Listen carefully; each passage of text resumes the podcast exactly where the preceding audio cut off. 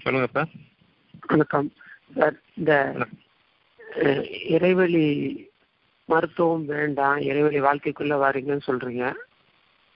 நாங்க வந்துட்டோம் பட் நம்ம ஒரு மருத்துவராக இருக்கிறதுனால நம்மளை நாடி வரவங்களுக்கு நம்ம வந்து அவங்களுக்கு சுகம் நம்ம கொடுக்கறதுல இறைவன் தான் கொடுக்குறாருங்கிறதையும் நம்ம நம்புறோம்.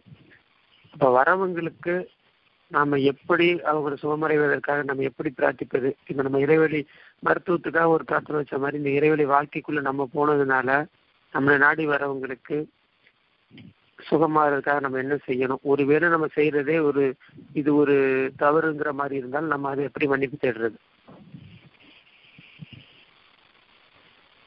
வேற என்ன கேள்வி இருக்கு? ஹலோ? ஆ சொல்லுங்க. இந்த நோன்புக்கான விளக்கம். நோன்புக்கான விளக்கமா? ம். வேற யார்?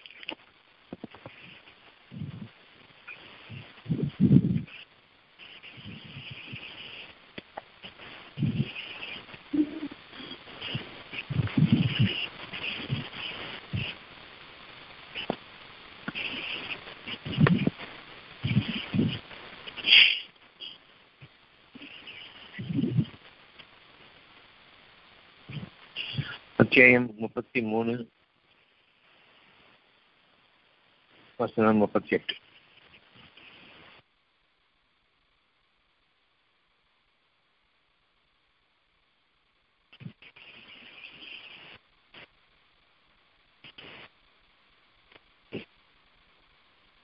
நபியின் மீது அல்லாஹ் விதியாக்கியதை அவர் நிறைவேற்றுவதில் எந்த குற்றமும் இல்லை. இது நபிக்கு மட்டுமா ஒவ்வொருவருக்குமா? அவரவர் மீது எதனை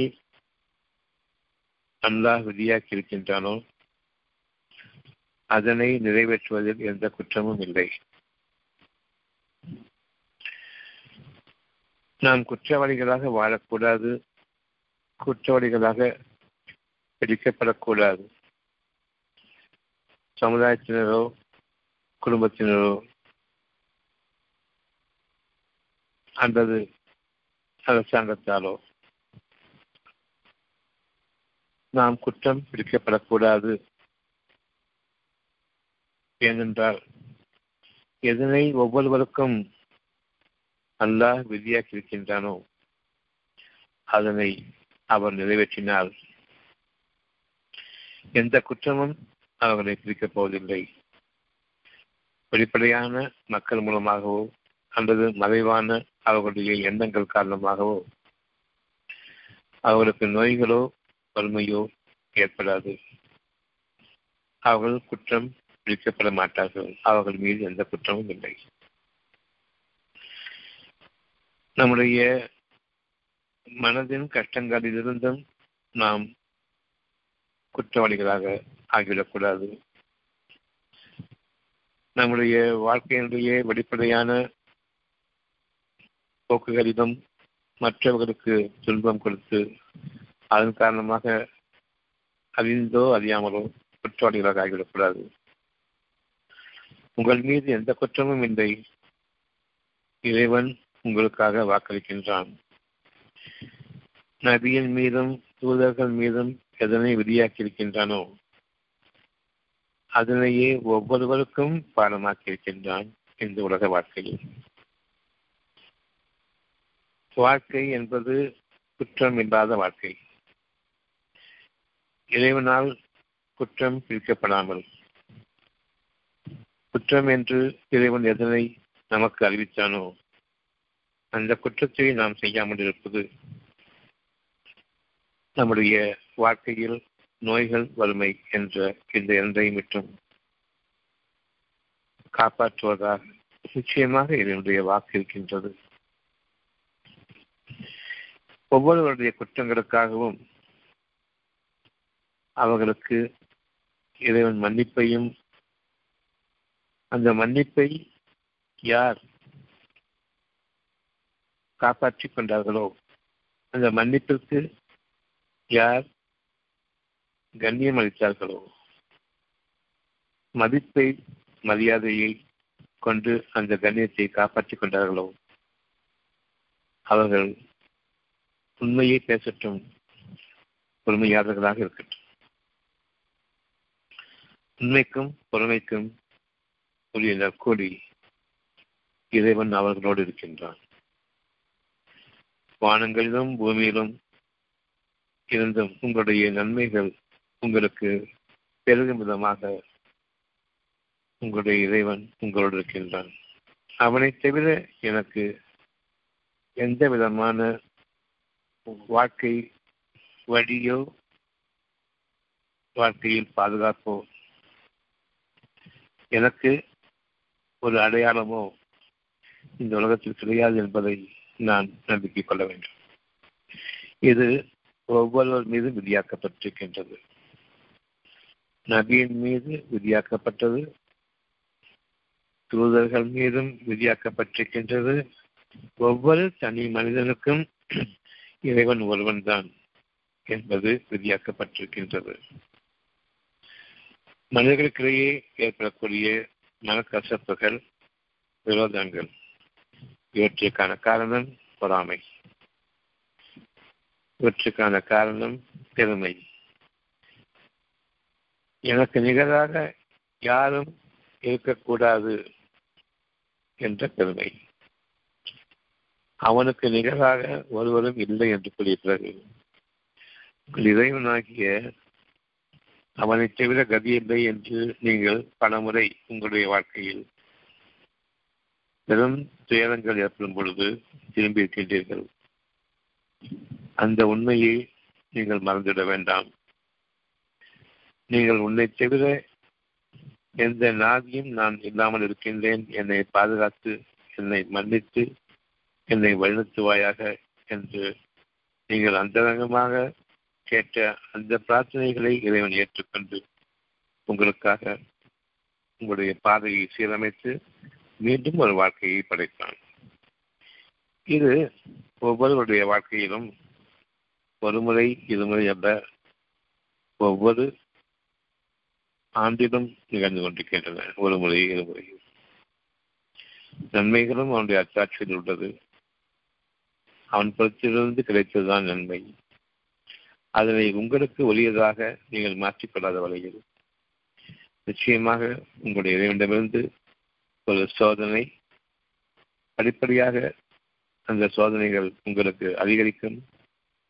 நீங்கள் உங்களுடைய வாழ்க்கையை பாதையை நீங்கள் மீட்டுக்கொள்ள வேண்டி அவனிடம் நீங்கள் மீட்டுக்கொள்ள வேண்டி இந்த சோதனைகளை நீங்கள் உங்களுடைய வேதனைகளாக கருதுகின்றீர்கள். இன்னும் நாம் ஒவ்வொருவரும் சரி சோதனைகள் இருக்கும் பொழுது அதனை வேதனைகளாக கருதுகின்றோம். அது தவறாக இருக்கின்றது. நோய்கள் வருகின்றன. அது உங்களுக்கு ஒரு சோதனை. அந்த நோய்களிலிருந்து நீங்கள் மீள்வது உங்களுடைய இறைவனிடம் நீங்கள் அந்தரங்கமாக கேட்டது கொண்டுதான்.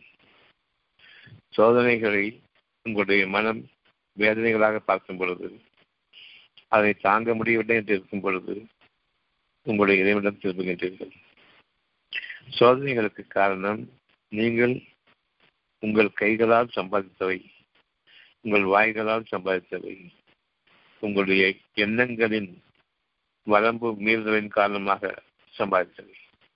அந்த வரம்பு மீறக்கூடிய எண்ணங்கள் இரண்டு எனக்கு நிகராக யாரும் இருக்கக்கூடாது. பெருமை. அது இல்லை என்று ஆகும் பொழுது யாரும் தான் உங்களுக்கு மிகையாக இருக்கின்றார்களோ அவர்கள் மீது பொறாமை. இந்த இரண்டு குணங்களையும் நாம் வேறுபடுத்தி பிரித்துவிட முடியாது. ஒன்றோடு ஒன்று கலந்தது பெருமை இருக்கும் காலமெல்லாம் பொறாமை. அதாவது மனிதர்கள் மீது நீங்கள் கடுமையான விரோதத்தை கொண்டு வாழ்கின்றீர்கள். நயவஞ்சகங்களை கொண்டும் வாழ்கின்றீர்கள். அவர்கள் மீது எந்த தவறும் இல்லாமல் இருக்கும் பொழுது ஒவ்வொருவருக்கும் அவரவர் சம்பாதித்ததற்கான கூலியில் வாழ்ந்து கொண்டிருக்கின்றார்கள். இன்று எந்த விதமாக வாழ்கின்றார்கள் என்பதை இறைவன் கவனிக்கின்றான். நீங்கள் திருப்தியோடு வாடும் பொழுது உங்களுடைய பொருள்களில் இறைவனுக்கு நீங்கள் செலவு செய்ய வேண்டியது ஐந்தில் ஒரு பங்கு. இன்னைக்கு நான் என்ன செலவு செய்யறேன் வரவு செலவு கணக்கு பார்க்கணும்.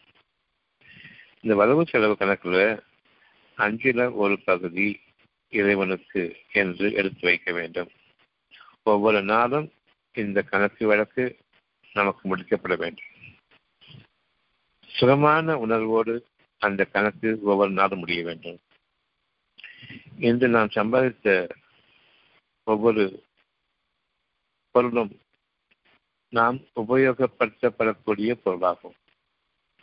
ஆக என்னுடைய சம்பாத்தியத்திலிருந்து நான் உபயோகப்படுத்துகின்றேன் என்னுடைய வாழ்க்கையின் பல தேவைகளுக்காக உணவு முதலாக வாழ்க்கை வசதிகள் வரையில் என்னென்ன செலவு செய்கின்றனோ அதனை நான் கணக்கிட வேண்டும். அதில் எனக்கு அமைதியும் இருக்கின்றது. இந்த அமைதிக்காக வேண்டி இறைவனுக்கு நெரிசத்து மூலமாக அவனுக்குரிய ஒரு செலவு இருக்கின்றது. ஐந்தில் ஒரு பங்கு. இது உங்களுடைய பெட்டிகளில் உங்களுடைய பெட்டகங்களில் உங்களுடைய கப்போர்டில் உங்களுடைய பர்ஸ்ல எங்க நீங்க பணம் வச்சிருக்கீங்களோ இறைவனுக்காக என்று சேர்த்து வைக்கக்கூடிய பணம் இந்த ஐந்தில் ஒரு பங்கு. அது யாருக்கு உங்களுடைய மனம் இறங்குகின்றதோ அவர்களுக்கு உதவி செய்ய வேண்டும். பெருமையை கைவிட்டவர்களாகவும் பொறாமையை கைவிட்டவர்களாகவும் நான் வாழ வேண்டும் இறைவனே என்ற அந்த எண்ணத்தை கொண்டு உங்களுக்காக இறைவன் அளித்திருக்கக்கூடிய அமைதியின் போது. இரவு நேரம் நான் அமைதியாக இருக்கின்றேன். ஒரு நாள் பொழுது எனக்கு முடிந்துவிட்டது. இந்த அமைதியின் காலகட்டத்தில் உங்களுக்காக இருக்கக்கூடிய பொருள்களிலிருந்து ஒவ்வொரு நாளும் நீங்கள் செலவு செய்திருந்து ஐந்தில் ஒரு பங்கு இறைவனுக்காக செலவு செய்ய வேண்டி நாம் அதை பிரித்து வைக்க வேண்டும். அந்த நாள் எனக்கு அழகான நாளாக அமைகிறது. நம்பிக்கை கொள்ளுங்கள் நற்செயல்களை செய்யுங்கள். இறைவனுக்காக நீங்கள் செலவிக்கும் செலவில் அங்கு பெருமை கூடாது. இறைவனுக்காக நீங்கள் செலவு செய்யக்கூடியதில் அங்கு பொறாமை கூடாது. அந்த ஒரு நாள் முழுமையிலும் நீங்கள் பெருமையும் பொறாமையும் பாதுகாத்துக் கொள்ளுங்கள். எனக்கு மிஞ்சி யாரும் இருக்கக்கூடாது. அப்படி இருந்து விட்டால் அவனை சும்மா விடக்கூடாது. இந்த பொறாமையும் பெருமையும் நம்முடைய வாழ்க்கையில் ஒவ்வொரு நாள் முடியும் பொழுதும் நாம் சம்பாதித்த கணக்கு நாம் அறிந்தும் சம்பாதித்திருக்கின்றோம். மனதில் நம்மை அறியாமலேயே பழக்கப்பட்டுவிட்ட சில குணங்களின் காரணமாகவும் நாம் சம்பாதிக்கின்றோம். சில கெட்ட குணங்களின் காரணமாகவும். அதனையும் இறைவன் நீக்குகின்றான் உங்களுடைய அமைதியின் போது உங்களுக்காக உங்களுடைய தேவைகள் நிரப்பமாக இருப்பதை நீங்கள் அறியாமலேயே அந்த அமைதியை நீங்கள் கொண்டிருக்கிறீர்கள் இதற்கு கூடியாக இந்த ஒரு நாளின் வெற்றி ஒரு நாள் முழுவதும் நீங்கள் உங்களுடைய காரியங்கள் இருந்தீர்கள். இறுதியாக அமைதி என்ற சூழ்நிலை வரும் பொழுது இங்கு நாம் என்ன செய்வோம் என்றால் இந்த அமைதி போர் அடிக்கிறது என்பதற்காக சில கேளிக்கைகளிலும் விளையாட்டுகளிலும் வேடிக்கைகளிலும் வீணாக நாம் செலவு செய்வதற்கு ரெடியாக வெளியே போலாம் செலவு செய்யலாம். அதற்கு முன்பாக அந்த செலவையும் நாம் கணக்கில் கொண்டு வர வேண்டும். ஐந்தில் ஒரு பகுதி இறைவனுக்காக என்று எடுத்து வைக்க வேண்டும். அதை எவ்வளவு முடியுமோ அந்த அளவுக்கு நீங்கள் செலவு செய்து வாருங்கள். நன்மைக்காக. இவ்விதமாக நபியின் மீது வாழ்க்கையை விதியாக்கியிருக்கின்றான். அதனை தானும் பின்பற்றி மற்றவர்களுக்கும் எடுத்துக் கூறுவது அவர் மீது குற்றமில்லை. இறைவனுடைய கட்டளைகளை நிச்சயமாக எடுத்துக் கூறுபவர்களாக இருப்பார்கள். பெருமை கொள்ளும் பொழுது அவர் கண்டிப்பார்கள். பொறாமை கொள்ளும் பொழுது அதனை வெறுக்கக்கூடியதாக அவர்கள் தங்களுடைய மக்களை மேலில் பாதுகாத்துக் கொள்வார்கள். அவர்களுக்கென்று விதியாக்கிய ஒரு இயற்கை உண்டு. அந்த இயற்கை குணங்களுக்கு ஏற்ப எந்த அளவுக்கு இன்று என்னுடைய குணம் கரை பற்றிக்கின்றதோ தீட்டு பற்றிக்கின்றதோ பெருமை பொறாமை என்ற இந்த இரண்டை கொண்டு மட்டும்தான் தீட்டுப்படும். வேறு எதற்காகவும் அந்த குணங்கள் மாறுபடாது. எனக்கு மிஞ்சி எவனும் இல்லை என்று இருக்கும் பொழுது நான் இறைவனை விட்டும் விலக்கிவிட்டேன் இது இதுவரையில் இறைவன் வழிகாட்டி கொண்டிருந்தான். இப்பொழுது அவனுடைய வழிகாட்டுதல் குறைகின்றது. இந்த பெருமையும் பொறாமையும் எனக்கு மிஞ்சி யாரும் கூடாது என்ற வகையில் நான் கொஞ்சம் கொஞ்சமாக என்னுடைய சம்பாத்தியத்தையும் என்னுடைய பொருள் ஈட்டுதலையும் பல திசைகளிலும் நான் அதிகமாக்குகின்றேன். அதில் என்னுடைய பொருளாதாரம் பெருக ஆரம்பிக்கின்றது. ஒரு சோதனையாக. இது வாழ்க்கை இல்லை என்பதை அறிவிக்கும் சோதனையாக. உங்களுடைய பணத்தை கொண்டு நீங்கள் இழிவு அடையக்கூடிய அந்த ஒரு சூழ்நிலை உங்களுக்காக உருவாகி கொண்டிருக்கின்றது. உங்களுடைய மனதிற்குத்தான் நீங்கள் வாழ்கின்றீர்கள் தவிர உங்களுடைய பொருள்களுக்காக வாழவில்லை. உங்களுடைய மனதில் உங்களுக்காக ஒரு துயரம் ஏற்படுகின்றது உங்கள் மனதில் ஒரு கஷ்டம் ஏற்படுகின்றது உங்களுடைய மனதில் ஒரு ஆற்றாமை ஏற்படுகின்றது. உங்களை அறியாமலேயே நிம்மதி கெட்டு பல உணர்ச்சிகளில் நீங்கள் ஆகின்றீர்கள். இவ்வளவு பணம் இருந்தும் ஏன் இது நிகழ்கிறது என்பதை நீங்கள் சிந்தித்து பார்ப்பதில்லை. இன்னும் அதிகமாக போட்டியிட வேண்டும் என்ற ஒரு எண்ணம் மட்டும்தான். எந்த அளவுக்கு உங்களிடம் வேகம் இருக்கின்றதோ அந்த அளவுக்கு நீங்கள் விரும்பக்கூடிய வாழ்க்கையும் உங்களுக்கு இருக்கின்றது. அது ஒரு குறிப்பிட்ட எல்லை வரைக்கும் தான் என்பதையும் இறைவன் நமக்கு கட்டளையிடுகின்றான் எச்சரிக்கை செய்கின்றான். ஒவ்வொருவருக்கும் அந்த எல்லையை மீறும் பொழுது அவர்கள் மீது அந்த குற்றங்கள் பதிவாகின்றன.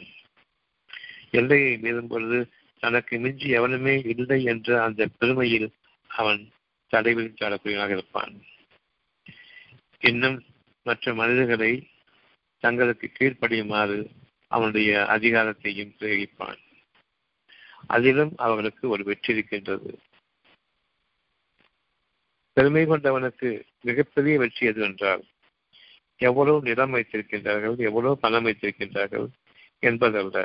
யாவற்றையும் விட மிக உயர்ந்த படைப்பாகிய மனிதன் எனக்கு கீழ்ப்படிந்தானான். இறைவனே இறைவனே என்று கூறிக்கொண்டிருப்பவன் என்னை இறைவனாக மதிக்கின்றானா? இல்லையா? இந்த வெற்றிதான் அவர்கள் முன்னோக்கி சென்று கொடுக்கக்கூடிய பெருமை பொறாமையினுடைய உச்சகட்டம். இவர்கள் மீது அனைத்து குற்றங்களும் இருக்கின்றன. இறைவனை சந்திக்கும் வந்த நாளில் அவர்கள் எது பொய் என்று கூறியார்கள் கூறினார்களோ பணத்திற்கு மிஞ்சி என் பெருமையை மிஞ்சி மனிதர்களை எனக்கு அடிமைப்படுத்துவதை மிஞ்சி எந்த பெருமையும் எந்த வாழ்க்கையும் வாழ்க்கை இல்லை என்ற வகையில் அவர் செயல்பட்டார்களே அதற்குரிய கூலியை நிச்சயமாக கொடுக்கப்படுவார்கள். நபியின் மீது அல்லாஹ் விதியாக்கியவை பணிவை விதியாக்கியிருக்கின்றான். பொறுமையை விதியாக்கியிருக்கின்றான். உண்மையை விதியாக்கியிருக்கின்றான். பெருமையும் பொறாமையும் அறவே கூடாது என்பதை விதியாக்கியிருக்கின்றான். மற்ற மனிதர்களுக்காக நீங்கள் உங்களுடைய வாழ்க்கையிலிருந்து ஐந்தில் ஒரு பங்கை செலவு செய்யுங்கள் என்று இந்தியா இருக்கின்றான் கொஞ்சம் பொறுமையோடு கொஞ்சம் உண்மையை பேசுங்கள். கொஞ்சமாவது நீங்கள் தெளிந்து தெளிவடைந்தவர்களாக பெருமையை கைவிட வேண்டும் உண்மையின் பால் நெருங்க வேண்டும். பொறாமையை நான் என்னுடைய வாழ்க்கை கேட்டுக்கொள்ளக்கூடாது அது மிக பெரும் துன்பத்தை நீங்காத துயரத்தை என்னுடைய வாழ்நாள் முழுமைக்கும் அனுபவிக்கும் விதமாக என் இதய இதயத்தில் வடுவாய் அமைந்துள்ளோம் என்று நாம் உள்ளட்சமுடையவர்களாக பயபக்தியர்களாக வாழ வேண்டும். ஒவ்வொரு நாளிலும் நான் ஐந்தில் ஒரு பங்கு எடுத்து வைக்கும் பொழுது என் இறைவனை அதிகமாக நினைவு கூறுகின்றேன். இறைவன் மிகவும் நெருக்கமாக இருக்கின்றான் இனி இறைவனுடைய காரியமெல்லாம் அந்த ஐந்தில் ஒரு பகுதியை எப்படி எந்த விதமாக செலவு செய்ய வேண்டும் என்பது மட்டும்தான். உங்களோடு அவன் கலந்து கொண்டிருப்பான். நீங்களும் அவனோடு இருக்கின்றீர்கள். அறிந்தும் அறியாமலும் தர்மம் செய்யும் பொழுதெல்லாம் எப்படி நான் சொல்கின்றேனோ என்னுடைய கஷ்டங்களுக்கு காரணம் நான் அறிந்தோ அறியாமலோ செய்த பாவங்களுக்காக என்னை மன்னிச்சு இறைவனேன்னு எப்ப சொல்றேனோ. அதே மாதிரி நீங்கள் ஐந்தில் ஒரு பகுதியை ஒவ்வொரு நாளும் இறைவனுக்காக எடுத்து வைக்கும் பொழுது உங்களுடைய இறைவன் கண்காணித்துக் கொண்டிருக்கின்றான். அந்த நாளின் பொழுது இறைவனோடு உதயமாகின்றது. அந்த இரவு பொழுது நீங்கள் உங்களுடைய தனிமையில் ஆகும் பொழுது உலகத்திற்காக தயாராகும் பொழுது மிகப்பெரும் பிரம்மாண்டமான அச்சாட்சிகள் இருக்கின்றது உங்களுடைய இரவு வேலைகளில் அமைதியின் உறக்கமும் தெளிவான உறக்கம் அழகான அமைதி. இதில் உங்களுடைய இறைவன் உங்களோடு இருக்கின்றான். நீங்கள் ஐந்து ஒரு பங்கு எடுத்து வைத்துவிட்டு பின்னர் தூங்கச் செல்லும் பொழுது. மறுநாள் உங்களுக்கு ஒரு புதிய வாழ்க்கை நீங்கள் அனுபவித்திராத வாழ்க்கை. நான் யாருக்கு என்ன தவறு செய்தாலும் தெரியலையே என்று கஷ்டமாக இருக்கின்றது உங்களுக்கு. அதே போன்றே நான் யாருக்கு என்ன புண்ணியம் செய்தேன்? எனக்கு இவ்வளவு அழகான அமைதியும் எனக்கு நிம்மதியும் கிடைத்திருக்கின்றதே என்ற அந்த ஒரு வாக்கு உங்கள் வாயிலிருந்து வர வேண்டும். இது இறைவனுக்கே அனைத்து கொள்ளும். என்னை ஏன் இதன் மீது நீ விதியாக்கினாய் என்று கேட்போம்? எனக்கு ஏன் இந்த கதியை கொடுத்தாய் என்று கேட்போம். அவ்விதமாகவே எனக்கு ஏன் இந்த புண்ணியம்? நிச்சயமாக இது உன்புறத்திலிருந்து வந்ததுதான். உனக்கே எல்லா புகழும் என்ற அந்த எண்ணத்தை கொண்டு மட்டுமே நாம் கொண்டு செல்வோம். இந்த வாழ்க்கையை நமக்கு உரியதாக நான் என்றென்றும் உரிமையாக்கிக் கொள்ள வேண்டும். அதனை என்னுடைய இயற்கை வழக்கமாக ஆக்கிக் கொள்ள வேண்டும். இந்த வழக்கத்தில் தான் இன்று வரையும் நாம் வாழ்ந்து கொண்டிருக்கின்றோம். சுகமான வாழ்க்கை. எந்த அளவுக்கு பெருமையும் பொறாமையும் கொண்டு வாழ்ந்தோமோ அந்த அளவுக்கு துன்பங்களும் இணைந்த வாழ்க்கை. நிச்சயமாக இன்பத்தோடு இன்பம் இருக்கின்றது. இது நம்முடைய வாழ்க்கையை பற்றி இறைவன் நமக்கு அறிவிக்கக்கூடிய ஒரு அழகான செய்தி. இந்த துன்பமும் இன்பமும் கலந்திருக்கும் பொழுது துன்பத்திற்கு நான் மட்டுமே காரணம் என் பாவங்களை மன்னிப்பாயாக சுகமான அந்த பொழுதுக்கு நீ மட்டுமே காரணம் புகழ்நிலைத்து முனக்கு என்ற அந்த இரண்டையும் நாம் ஒவ்வொரு மூச்சிலும் பிரித்தாட வேண்டும். ஒவ்வொரு மூச்சிலும் பிரித்தாடுங்கள் ஒவ்வொரு மூச்சிலும் ஒவ்வொரு வாழ்க்கையிலும் இரண்டும் கலந்திருக்கின்றன துன்பமும் இன்பமும்.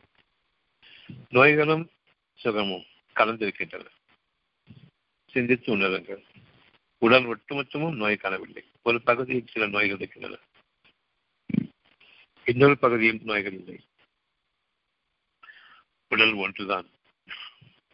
உடல் வெவ்வேறு தனித்தனியான பார்ட் பாகங்கள் கிடையாது. ஒரு உடலில் ஒரு நோய் உருவாகும் பொழுது உடல் ஒட்டுமொத்தத்தையும் பாதித்திருக்கின்றது. ஒரு சிறு பாகத்தில் உடலின் ஒரு வடி ஏற்படுகின்றது. மீதமுள்ள பாகங்களில் வடிகள் இல்லை என் இறைவனே உனக்கே எல்லா புகழும் என்று கூறுகிறது காரணம் ஒரு சிறு பகுதி ஒரு சோதனைக்காக அந்த நோய் அதிகமாகிக் கொண்டே வருகின்றது. இது நாம் இன்னமும் இறைவன் பக்கம் முழுமையாக திரும்பவும் இல்லை திருந்தவும் இல்லை. இறைவன் படிப்படியாக உங்களுடைய முயற்சிகள் அவனை கைவிட்டுவிட்டு நான் பார்த்துக் கொள்வேன் என்று உங்களையும் உங்களுடைய சமுதாயத்தில் சேர்ந்த சிலரையும் உதாரணமாக மருத்துவர்கள். இவர்களையும் நினைத்துக் கொண்டு நான் வாழ்ந்து விடுவேன் என்ற எண்ணம் வரும்பொழுது கொஞ்சம் கொஞ்சமாக நம்முடைய குற்றங்கள் அதிகரிக்கின்றன. நான் வாழ்ந்து விடுவேன் என்று நான் சமாளித்துக் கொள்வேன் என்று நான் தான் முயற்சி செய்ய வேண்டும் என்று எண்ணக்கூடிய ஒவ்வொருவரும் தெளிவாக அறியட்டும் அவர்கள் பெருமை கொண்டவர். எனக்கு மிஞ்சி எதுவும் இல்லை. அவர்களிடம் உங்களை மிஞ்சியவன் உங்களுடைய இறைவன் இருக்கின்றான் என்று அந்த சத்திய உணர்வு இருக்கும் வரையில் படிப்படியாக நோய்கள் அதிகரிக்கின்றன. ஒரு நேரம் வரும்பொழுது இறைவனை என்ற அந்த உண்மை உணர்வு தேங்கி கிடந்த அந்த உண்மை உணர்வு உயிர் தரும். அந்த நேரத்தில் இறைவன் அவர்களுக்கு ஒரு நன்மையை அளிக்கின்றான். சொற்ப காலத்திற்கு எல்லா புகழும் உனக்கே என்று கூறி தங்களுடைய பெருமையிலிருந்து அவர்கள் வீழ்கின்றார்களா என்பதை கவனிப்பதற்காக வேண்டி அவர்கள் கவனிக்க வேண்டும் என்பதற்காக வேண்டி சொற்ப குறிப்பிட்ட காலத்திற்கு அவர்கள் துன்பத்தை நீக்குகின்றான். ஆனால் அவர்கள் தங்களுடைய பழைய வாழ்க்கையில் சென்று விடுகின்றார்கள். நான் மருத்துவன் என்று இருக்கும் பொழுது நான் ஒரு டாக்டர் என்று இருக்கும் பொழுது நான் என்னுடைய இறைவன் தேவையில்லை என்று எண்ணுகின்றேன் காரணம் உங்களுக்கு இறைவனை பற்றி உணர்த்துவதற்காக வறுமையை கொண்டும் நோயை கொண்டும் மட்டுமே பிடிக்கின்றான். நீங்கள் ஏற்படுத்திக் கொண்ட உங்களுடைய வாழ்வாதாரம் என்றக்கூடிய அந்த பணம் உங்களுக்கு ஆகாது உதவாது. அது ஒரு விளக்கமாறு என்பதை அறிவிக்கும் விதமாக உங்களுடைய வாழ்க்கையை படிப்படியாக சோதனைக்குள்ளாக்கி கொண்டிருக்கின்றான். பணத்தை போன்ற அதுதான் வாழ்க்கை என்று எண்ணிவிட்டார் பணம் இருந்துவிட்டால் நான் எத்தனையும் சாதித்துக் கொள்வேன் என்ற அளவுக்கு பெருமையின் வரம்பு மீறுதலான எண்ணங்கள் கண்டுவிட்டால் அதை போன்ற தரித்திரம் அவர்கள் வாழ்க்கை கிடையாது.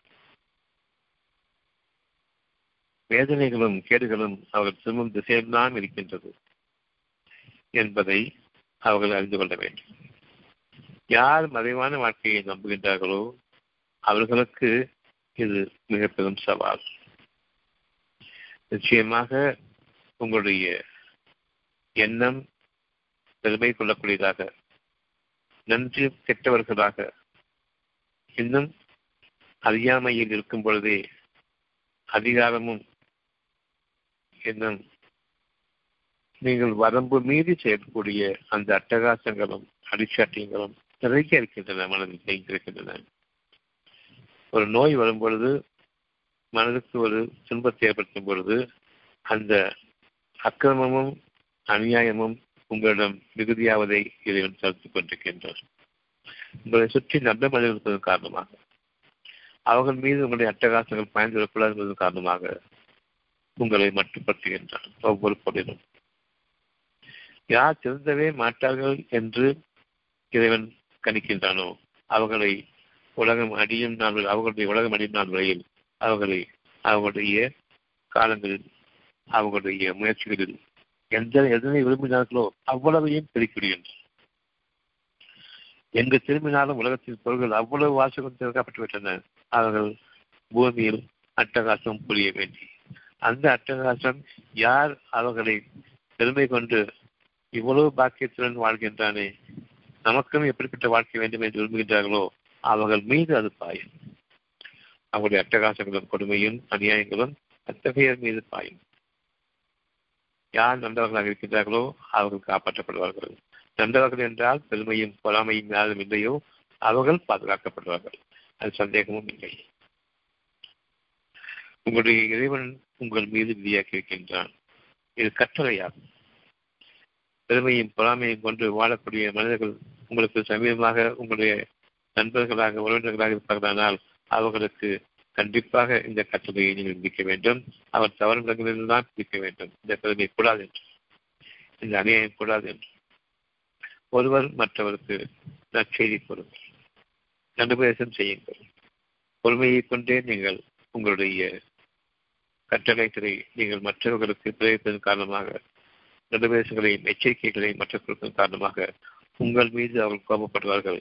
அவர்களுடைய அட்டகாசம் எத்தகையதாக இருக்கிறது என்பதை நீங்கள் கண்டுகொள்ள முடியும். தங்களை தாங்களே அவர்கள் இழிவுபடுத்திக் கொண்டு வாழ மாட்டார்கள். பிறரிடம் கேட்பதைக் கொண்டு ஒரு காலம் இறைவனுக்கு நிகராக மனிதர்கள் அவர்களுடைய தேவைகளை நிறைவேற்ற முடியாது என்று அறிந்து கொள்ள வேண்டும். யார் ஒருவரிடமும் பொருள் அடிப்படையில் உதவி செல்வதையோ அருள் அடிப்படையில் உதவி செல்வதையோ நாம் வெறுத்து ஆக வேண்டும் விரும்பக்கூடாது. அருள் அடிப்படையில் என்பது உங்களுடைய இறை நம்பிக்கை தவறிவிடக்கூடாது. உங்களுடைய இறை உணர்வு தவறிவிடக்கூடாது. இறை கட்டளைகளில் முக்கியமானது பெருமையும் பொறாமையும் கொண்டு நீங்கள் வாழ்வீர்களானால் இறைவனுடைய வெறுப்புக்கும் அவனுடைய தண்டனைக்கும் உள்ளாவீர்கள் என்பதை நாம் பயந்து கொள்ள வேண்டும். இது பயபக்தியின் அடையாளம். பொறுமையையும் உண்மையையும் கொண்டு யார் பேசுகின்றார்களோ நிச்சயமாக அவர்கள் உறுதியான பயிற்சியை பலமாக படித்து கற்றுப்பிடித்துக் கொண்டார்கள். அவர்களுடைய உயர்வுக்கு அது உன்னதமான ஒரு பிடிமானம் ஆகும். சந்தேகமும் இல்லை. நபியின் மீது விதியாக்கி இருக்கக்கூடிய இவ்வளவும் தூதர்கள் மீது விதியாக்கப்பட்டிருக்கின்றது. தூதர்கள் மீது விதியாக்கப்பட்ட ஒவ்வொன்றும் மற்ற மனிதர்கள் மீது விதியாக்கப்பட்டிருக்கின்றது. உங்களுடைய வாழ்க்கை தான் முக்கியமே தவிர நீங்கள் தீமையை சம்பாதித்துவிட்டு பிறகு நான் மருத்துவன் என்று கூறுவது தவறான போக்கு. நான் மருத்துவம் பார்க்கின்றேன் என்று கூறுவது தவறான போக்கு. உங்களுக்கான நேர் வழியை நீங்கள் அடையும் வரையில் நீங்கள் உங்களுடைய நன்மைகளை நீங்கள் பார்க்க முடியாது. எனக்கு வேறு வழி இல்லை என்று வரக்கூடியவர்கள் தான் இறை வழி மருத்துவம் என்று வருகின்றார்கள். எனக்கு ஒரு வழி இல்லை என்று இருக்கும் பொழுது இறைவன் தான் மிகவும் முக்கியம். அவனுடைய பாதையில் சுகமாகுங்கள். மருத்துவம் என்பது நீக்கிக் கொண்டு சுகமான வாழ்க்கையில் அமையும் அவ்வளவுதான். வாழ்க்கை சுகமாக இருக்க வேண்டும். வாழ்க்கையில் நரகலாக மாறிவிடக்கூடாது. நரகமாகவும் ஆகிவிடக்கூடாது. அசுத்தமாகவும் ஆகிவிடக்கூடாது. புண்ணியம் கெட்டிடவும் கூடாது. வாழ்க்கை என்பது சுகமான தருணங்களில் இறைவனுக்கு நன்றியோடு பெருமை கொள்ளாதவர்களாக வாழக்கூடிய அந்த மனதின் உயர்ந்த பக்குவம் வாழ்க்கையாகும். அந்த வாழ்க்கையை இன்று நாம் மேற்கொள்கின்றோம் நம் மீது கடமையாக்கிக் கொள்கின்றோம் நம்மை அறியாத பெருமையும் பெறாமையும் பொறாமையும் இருக்கின்றன. நீங்க வேண்டும் நீங்க வேண்டும். எந்த நேரமும் இது நம்முடைய விரும்பிச்சாக என்று அமையற்றும் என்னுடைய பொறாமை என்னவற்றும் நீங்க வேண்டும் இறைவனே என்று இன்று அமைய வேண்டும். நம்முடைய உயிர் மூச்சாக. இந்த உயிர் மூச்சு தான் நம்முடைய வாழ்க்கை என்பதையும் நாம் கவனிக்க வேண்டும். இதனை பொய்ப்பிப்பவர்களாகவும் பொய்யாக்கி கொண்டும் வாடும் காலமெல்லாம் நமக்கு சோதனைகள் உண்டு. நாம் இறக்கும் வழியில் நாம் வேதனைகளை அனுபவிப்பவர்கள் இல்லை. அதையும் மீறி நமக்கு இதன் மேல் தாங்க முடியாது என் வாழ்க்கையை முடிந்துவிட்டுமே என்று எண்ணக்கூடிய எண்ணவருமானால் வேதனையை நாம் ஆரம்பித்து விட்டோம். சோதனைகள் வேதனைகளாக மாறிவிட்டன. திருந்த முடியாத ஜென்மங்களாக நாம் படைக்கப்பட்டு விட்டோம். நரகத்திற்கென்றே நாம் ஆக்கப்பட்டு விட்டோம் என்பதை தவிர வேறில்லை. யார் அப்படிப்பட்டவர்கள் என்றால் என்னால் தாங்க முடியவில்லையே என்று கதறுகின்றார்களே அவர்கள். ஊரெல்லாம் கதறுகின்றார்கள். ஊரெல்லாம் கேட்கக்கூடியவர்கள் கதறுகின்றார்கள். பொறுமையை இறைவன். இப்பொழுது முதலாகவே நமக்காக கற்பிக்கின்றான். பொறுமையை நீங்கள் மேற்கொள்ளுங்கள். இறைவனிடம் பொறுமையை கேளுங்கள். எந்த காலத்திலும் சோதனைகள் வேதனைகளாக மாறிவிடாது. இறக்கும் வரையில் வேதனைகளாக மாறாது. சோதனைகளிலேயே நீங்கள் நிரூபிக்கப்படுவீர்கள் உங்களுடைய துன்பங்களில் இருந்து இதனை நீங்கள் நம்பிக்கை கொள்ளுங்கள். தீர்க்க முடியாத கஷ்டங்கள் தீர முடியாத கஷ்டங்கள் வந்துவிடும் என்று நீங்கள் எண்ண வேண்டாம். பொறுமையை என்று நீங்கள் மேற்கொள்ளுங்கள். உண்மையை கொண்டு பேசுங்கள். உங்களுடைய இதயத்தில் இருக்கிற உண்மையை பேசுங்கள். இறைவன் எதனை விதியாக்கி இருக்கின்றனோ அதனை பேசுங்கள். உண்மையை கொண்டு வாழ வேண்டும். நீங்கள் சமாதானத்தை விரும்ப வேண்டும் இறைவனோடு. ஒவ்வொரு மூச்சிலும் உங்களுடைய இறைவன் உங்களுக்கு அறிவித்துக் கொண்டிருக்கக்கூடிய இரண்டு விஷயங்கள் நடுபேசமும் அடுத்தது எச்சரிக்கையும். நடுபேசத்தை நம்பிக்கை கொள்ளுங்கள் எச்சரிக்கையை கொண்டு பயப்படுங்கள். நம்பிக்கையும் பயமும் உங்களுடைய வாழ்க்கையாக வேண்டும் உங்களுடைய வீணான காரியங்களிலிருந்து விலகிக் கொள்ளுங்கள். விரக்தியான அந்த நாட்கள் வருவதற்கு முன்பாக. இவை எல்லாமே வாழ்க்கையினுடைய அம்சம். கைகால் வரலன்னா மட்டும்தான் நோயை நினைச்சிட்டு இருக்கு. என் உடலுக்கு ஏதாவது வந்தால் மட்டும்தான் நோயை நினைச்சிட்டு இருக்கிறோம். நீங்கள் அறிவீர்களானால் உங்களுடைய மனம்தான் உங்களுடைய உடலை இயக்கி கொண்டிருக்கின்றது. மனதில் இருக்கக்கூடிய ஒரு எண்ணம் தான் அதுக்கு தகுந்த மாதிரியான உலகத்தினுடைய விளைச்சல்கள் உங்களுக்கு முன்பாக இருக்க வேண்டும். அதை என் உடல் அனுபவிக்க வேண்டும். என்னுடைய வாயால் நான் சாப்பிட வேண்டும் என்னுடைய கைகளால் நான் தொட்டு பார்க்க வேண்டும் என்னுடைய கண்களுக்கும் கால்களுக்கும் விருந்துகளாக போதைக்குரிய ஒவ்வொரு கேள்விக்கு விளையாட்டுகள் விளக்க வேண்டும். இறைவனை மறக்கடிக்கக்கூடிய ஒவ்வொரு போதையும் விளக்க வேண்டும்.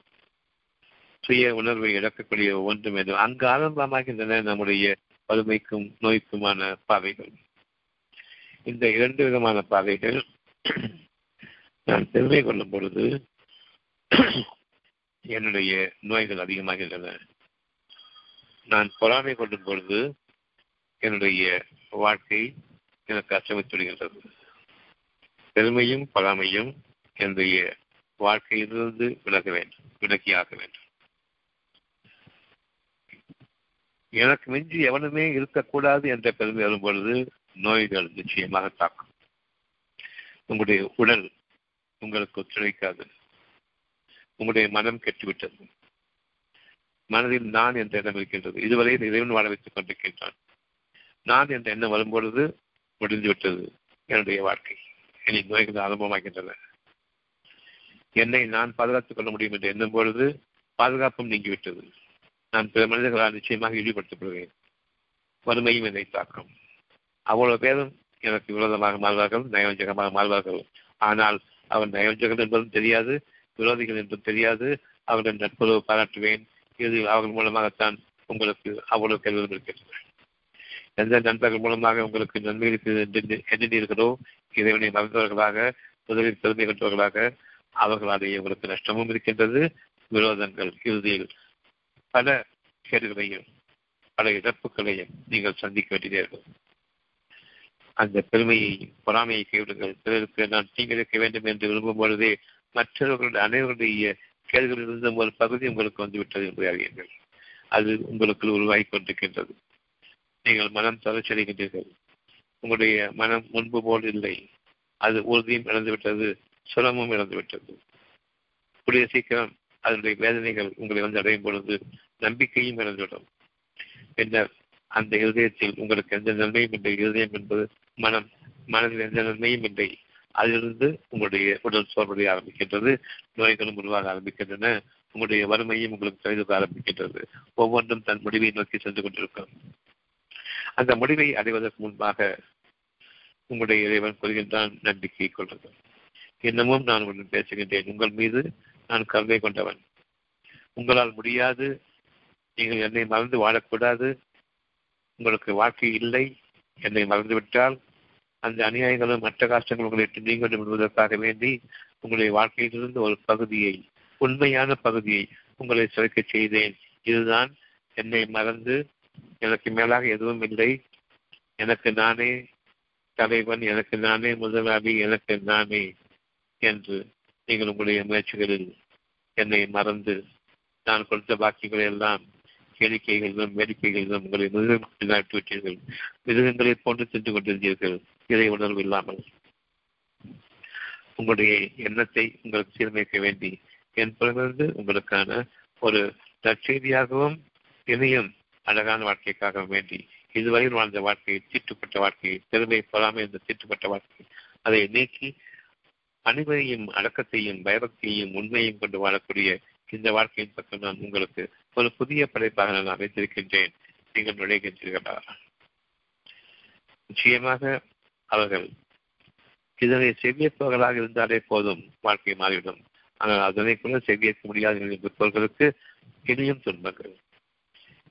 நான் முடிந்துவிட்டால் என்ன என்று கேட்கக்கூடிய அளவுக்கு அந்த துன்பங்கள் நிகழும். இருந்த போதிலும் அவருடைய வாழ்நாள் இன்னமும் இருக்கின்றது. என் வாழ்க்கை முடிந்து விடட்டுமே என்று எண்ணும் பொழுதுதான் நான் இனியும் வாழ வைக்கப்பட்டுக் கொண்டிருக்கின்றேன். வாழ்க்கையை முடிந்துவிடக்கூட உங்களுக்கு அதிகாரம் இல்லை. அதையும் மீறி யார் தற்கொலை செய்து கொள்கின்றானோ இழிவடைந்த ஆன்மாவாக நிம்மதி இல்லாத ஆன்மாவாக அது அவர்கிட்ட புரியும்.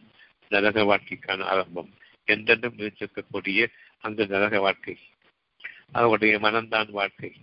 இங்கும் மனம்தான் வாழ்க்கை என்பதை அறிய தவறுகள் தங்கள் உடலை நீக்கும் பொழுது முழுமையாக அந்த மனம்தான் வாழ்க்கை என்பதை அறிவார்கள். உடல் இருக்கும் வரையில்தான் அவர்களுக்கான பரிகாரம். உடல் எப்பொழுது நீங்கிவிட்டதோ நிச்சயமாக பரிகாரங்கள் கிடையாது. நான் உடலை உடலை நீக்கிக் கொண்டால் விடுதலை பெற்றுள்ளேன் என்று எண்ணுகிறார்கள் உடலில் வேதனை இல்லை மனம் வேதனை. வறுமையின் காரணமாக உடலில் வேதனை இல்லை மனம் வேதனை. நான் பட்டினி கிடக்கின்றேன் அதன் காரணமாக மனவேதனை வயதுதான் வேதனை என்று எண்ணுகின்றீர்கள். இல்லை உங்களுடைய குழந்தைகள் பட்டினி கிடக்கின்றன. இந்த வேதனையை விட அந்த வேதனை பெரியது உடல் பிரிந்து விட்டது தனியாக இருக்கிறது குழந்தைகள். என் காரணமாக என்னுடைய மனைவியும் என்னுடைய மக்களும் பற்றிய கிடைக்கின்றார்கள். நான் சம்பாதிக்க வழியில்லை. என் வயிற்றுக்கும் உணவில்லை. அவர்களுடைய வயிற்றுக்கும் உணவில்லை. இந்த இரண்டிலும் என் வயிறு என்று இருந்தால் என் வயிறுதான் பாதிப்புக்குள்ளாக்க வேண்டும் கவலைப்பட வேண்டும். மனம் கவலைப்படுகின்றது. வயிறை விட மனம் அதிகமாக கவலைப்படுகின்றது. மற்றவர்கள் என்னுடைய குழந்தைகளை பார்க்கும் பொழுது அவர்கள் எந்த வசதியும் இல்லாமல் இருக்கின்றார்கள் என்று பார்க்கும் பொழுது இன்னும் வேதனைப்படுகின்றன இது மனவேதனையா? பசி என்பது வயிற்று வேதனையா என்று கவனிக்கும் பொழுது அது மனவேதனை என்பது தெரியும். இந்த உடலை நீக்கிக் கொண்டால் பசி என்பது உடலின் ஒரு உறுப்பை காட்டும். அதை உதாரணமாக எடுத்துக்கொண்டோம் இந்த வயிறை நீக்கிக் கொண்டால் மனம் முழுமையான வேதனை மனம்தான் என்று அறிந்து நோய்கள் உடலில் கிடையாது என்று அறிந்து கொள்ளும் மனம் சுகமாக இருக்க வேண்டும். உங்களுடைய பணத்தில் இல்லை. உங்களுடைய சுகம் உங்களுடைய குணத்தில் அமைந்திருக்கிறது உங்களுடைய சுகம் பெருமையும் பொறாமையும் நீக்கிக் கொண்டால் தவிர இந்த நோய்களின் விடுதலை இல்லை நமக்கு வாழ்க்கையும் இல்லை. அந்த வாழ்க்கையில் அமைதியும் கிடையாது. அந்த வாழ்க்கையில் விரக்திக்கு மேல் விரக்தி மிஞ்சிக் கொண்டிருக்கு யார் தற்கொலை செய்து கொள்கின்றானோ இந்த வகையிலான நரக வாழ்க்கைக்கு முழுமையாக தன்னை ஈடுபடுத்திக் கொள்கின்றான். அந்த மனதிற்கு அழிவு கிடையாது. எனவே அவர் என்றென்றும் நரகில் இருப்பார்கள். இந்த உடல் இருக்கும் காலங்கள் தான் மிக பெரும் பாக்கியம் பெற்றார். இன்னமும் எனக்கு வாழ்க்கை பாக்கி இருக்கின்றது என் இறைவன் என்னை என்னை விரும்பி கைப்பற்றிக் கொள்ள வேண்டும் என்ற அந்த எண்ணத்தோடு வாழும். என் பாவங்கள் எல்லாம் நீக்கப்பட்டு இந்த உலகிலிருந்து நான் எனக்காக சம்பாதித்துக் கொண்ட பாவங்கள் அனைத்து நீக்க வேண்டும். நீக்கிக் கொண்ட நிலையில் என்னை அவன் கைப்பற்ற வேண்டும் என்ற அந்த எண்ணத்தை நீங்கள் உறுதியாக என்று முதலாக மேற்கொள்ளுங்கள். எப்பொழுதும் எந்த சமயத்திலும் நமக்கு மரணம் நிகழலாம். அப்பொழுது என் இறைவனை நான் உன்னை பற்றி திருத்தறிஞர்களை என்னை ஏற்றுக்கொள்வாயாக. நீ என்னை பற்றி திருத்தறிஞர்களும் என்னை ஏற்றுக்கொள்வாயாக. இது உங்களுடைய பாசை அமைய வேண்டும். எங்களுடைய குடும்பத்தார் ஒவ்வொருவரையும் எங்களுடைய மக்கள் ஒவ்வொருவரையும் நீ அவர்களை பற்றி திருத்தறிஞர்கள் ஏற்றுக்கொள்வாயாக. அவர்களும் உன்னை பற்றி திருத்தறிஞர்கள் இருக்க வேண்டும். இந்த மரணத்தை நாங்கள் நிச்சயமாக வெற்றிக்குரிய தருணமாக நாம் பார்க்க வேண்டும். நபியின் மீது அல்லாஹ் விதியாக்கியதை அவர் நிறைவேற்றுவது எந்த குற்றமும் இல்லை. என்னால் முடியாது உன்னால் மட்டும்தான் முடியும் என்ற அந்த வாழ்க்கையை கொண்டு வாழ வேண்டும். நான் என்ற எண்ணத்தை கைவிட வேண்டும். நீங்கள் தூய்மையாளர்கள் ஆகும் பொருட்டு மற்றவருக்கும் இதனை நீங்கள் நம்பிக்கையை கொண்டும் நற்செய்தியை கொண்டும் நல்ல வார்த்தையை கொண்டும் நல்லுபதத்தை கொண்டும் எச்சரிக்கையை கொண்டும் நீங்கள் உங்களுடைய துன்பங்களுக்கு காரணம் உங்களுடைய பெருமையும் உங்களுடைய பொறாமையும் வேண்டாம் என்று அறிவியுங்கள் ஒவ்வொருவரும் உங்களிடம் வரக்கூடிய ஒவ்வொருவரும் சுகமடைவார்கள். சொல்லிவிட்டார்கள் கோவித்துக் கொள்வார்களோ என்று எண்ண வேண்டாம். அதற்கு முன்பாக நீங்கள் பிரார்த்தனை அமையுங்கள். நான் சொல்லக்கூடிய விஷயத்தை நீ நன்மையாக கொள்ளவில்லை யாரும் பெருமையின் காரணமாக கோபப்பட்டுவிட வேண்டாம். இப்பொழுது நீங்கள் செய்யக்கூடிய காரியங்கள் ஒவ்வொன்றுக்கும் இறைவனை பொறுப்பாளியாக ஆகின்றான் அவர் சுகமடையும் பொழுது உனக்கு எல்லா புகழும் என்று கொள்ளுங்கள் உங்களுடைய பாவங்களுக்கு அதிகமாக மன்னித்து செல்லுங்கள் உண்மையை பேசுங்கள். நான் மருத்துவம் என்று கொள்ளாதீர்கள். உங்களுக்காக நான் பிரார்த்திக்க செய்கின்றேன். இறைவழியில் உங்களுடைய வாழ்க்கை இருக்கிறது என்பதை அறிவிக்க வேண்டி பிரார்த்தனைகள் பலனிக்கும் என்பதற்காக வேண்டித்தான் நான் உங்களுக்கு உங்களுடைய குறைகளுக்காக வேண்டி சுகம் கிடைக்கும் என்று அந்த உண்மையை கூறுகின்றன தவிர நான் மருத்துவன் இல்லை.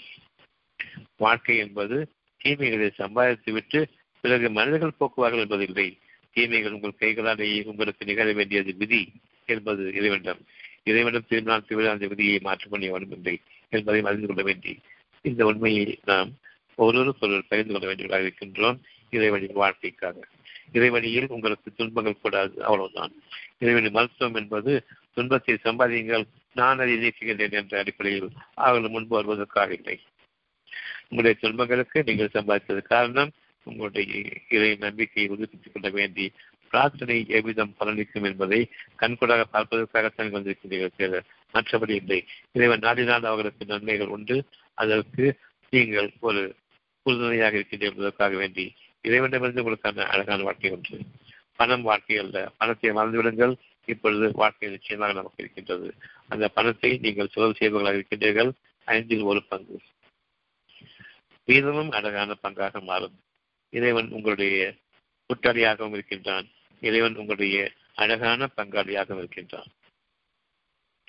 அவனுக்காக அவனுடைய மக்களுக்கு நீங்கள் செலவு செய்ய வேண்டும் என்பதற்காக வேண்டி. இவ்விதமாக உங்கள் மீது இறைவன் எந்த குற்றமும் இல்லை என்று கூறுகின்றான். உங்கள் இறைவனை அருள் அருளை நாடுதல் எந்த குற்றமும் இல்லை. முன் சென்றவர்களுக்கு ஏற்பட்டிருந்த அல்லாவின் வழியும் இதுவேயாகும். அத்தியாயம் முப்பத்தி மூன்று. வசனம் முப்பத்தி எட்டு நபியின் மீது அல்லாஹ் விதியாக்கியதை அவர் நிறைவேற்றுவதில் எந்த குற்றமும் இல்லை. இதற்கு முன் சென்று போனவர்களுக்கும் ஏற்பட்டிருந்த அல்லாஹின் வழி இதுவேயாகும் அவர் துன்பப்பட்டு இருந்திருப்பார்களானால் அவர்களுடைய வாழ்க்கையில் அவ்வளவு பெருமையும் பொறாமையும் பொய்யும் கொண்டு வந்தார்கள் இறைவனை நான் சந்திக்கப் போவதில்லை. நானே இறைவன் என்று. நீங்களும் உங்களுடைய முயற்சியை கைகொள்ளுங்கள் என்று உங்களுக்கு மோட்டிவேஷன் கொடுப்பார் உங்களை உற்சாகப்படுத்துவார் உங்களுடைய முயற்சி தான் உங்களுக்கு என்று நிச்சயமாக ஒருபோதும் கிடையாது அவர் உற்சாகப்பட்டதெல்லாம் பணத்தின் அடிப்படையை கொண்டு மட்டுமே. பணம் வாழ்க்கை அல்ல குணம் வாழ்க்கை. இறைவன் உங்களுக்காக உயிரை அமைத்தான். அந்த உயிரை பாதுகாப்பது வாழ்க்கை. அந்த உயிர் அழகான உயிராக இருக்க வேண்டும். அது கரைப்பட்டதாகவும் தீட்டுப்பட்டதாக இருக்கக்கூடாது. அந்த உயிரோட்டம் தீட்டுப்பட்டு விட்டால் உங்களுடைய உடலின் வேதனைகள் உருவாகும். உங்களுடைய இயக்கங்களில் குறைபாடுகள் ஏற்படும். உங்களுடைய சுகத்தில் பெரும் இழப்பு ஏற்படும். இந்த வகையிலான வாழ்க்கையை விட்டும் நீங்கள் விலகிக் கொள்ள வேண்டும். இது ஒவ்வொரு காலத்திலும் நிகழ்ந்த நிகழ்ச்சிகளாகும். இன்னும் அல்லாவின் கட்டளை தீர்மானிக்கப்பட்ட விதியாகும். இறைவனுடைய கட்டளை இது இது தீர்மானிக்கப்பட்ட விதி. எவனும் மாற்றிட முடியாது. என் மீது என்னுடைய விதியே என்று கூறக்கூடிய அந்த வாழ்க்கையை நிகழ வேண்டாம். என்று அது மாறக்கூடியதாக இருக்கிறது. நீங்கள் உங்களுடைய பெருமையின் காரணமாக நானே இறைவன் எனக்கு மிஞ்சி எவனும் இருக்கக்கூடாது என்று இருக்கும் பொழுது உங்களுக்கு மிஞ்சி இறைவன் ஒருவன் இருக்கின்றான் அவனுக்கு விரோதமாக நீங்கள் தலைப்பட்டு விட்டீர்கள் என்பது பொருளாகும்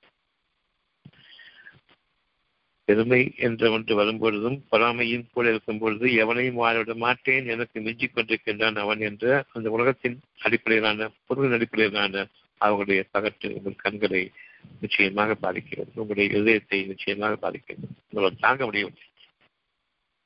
அதே நேரம் நான் மற்ற மனிதர்களை மிஞ்சி வாழ்வது மற்றவர்களுக்கு தாங்க முடியாது என்பதை இப்படி உணரக்கூடிய சக்தி இல்லாமல் ஆகின்றது. அந்த பெருமையின் பொறாமையின் காரணமாக. எனக்கு மிஞ்சி எவனும் இருக்கக்கூடாது என்ற பெருமை இருக்கும் பொழுது விதியாக்கப்பட்ட ஒன்று விதிக்கப்பட்ட ஒன்று அழகான உண்மை ஒன்று இறைவன் உங்களுக்கு மேலானவன் அவனுக்கு எதிராக நீங்கள் தலைப்படுகின்றீர்களா என்ற அந்த கேள்விக்கு ஆம் என்ற ஒரு எண்ணத்தோடு நான் வாழ்கின்றேன்.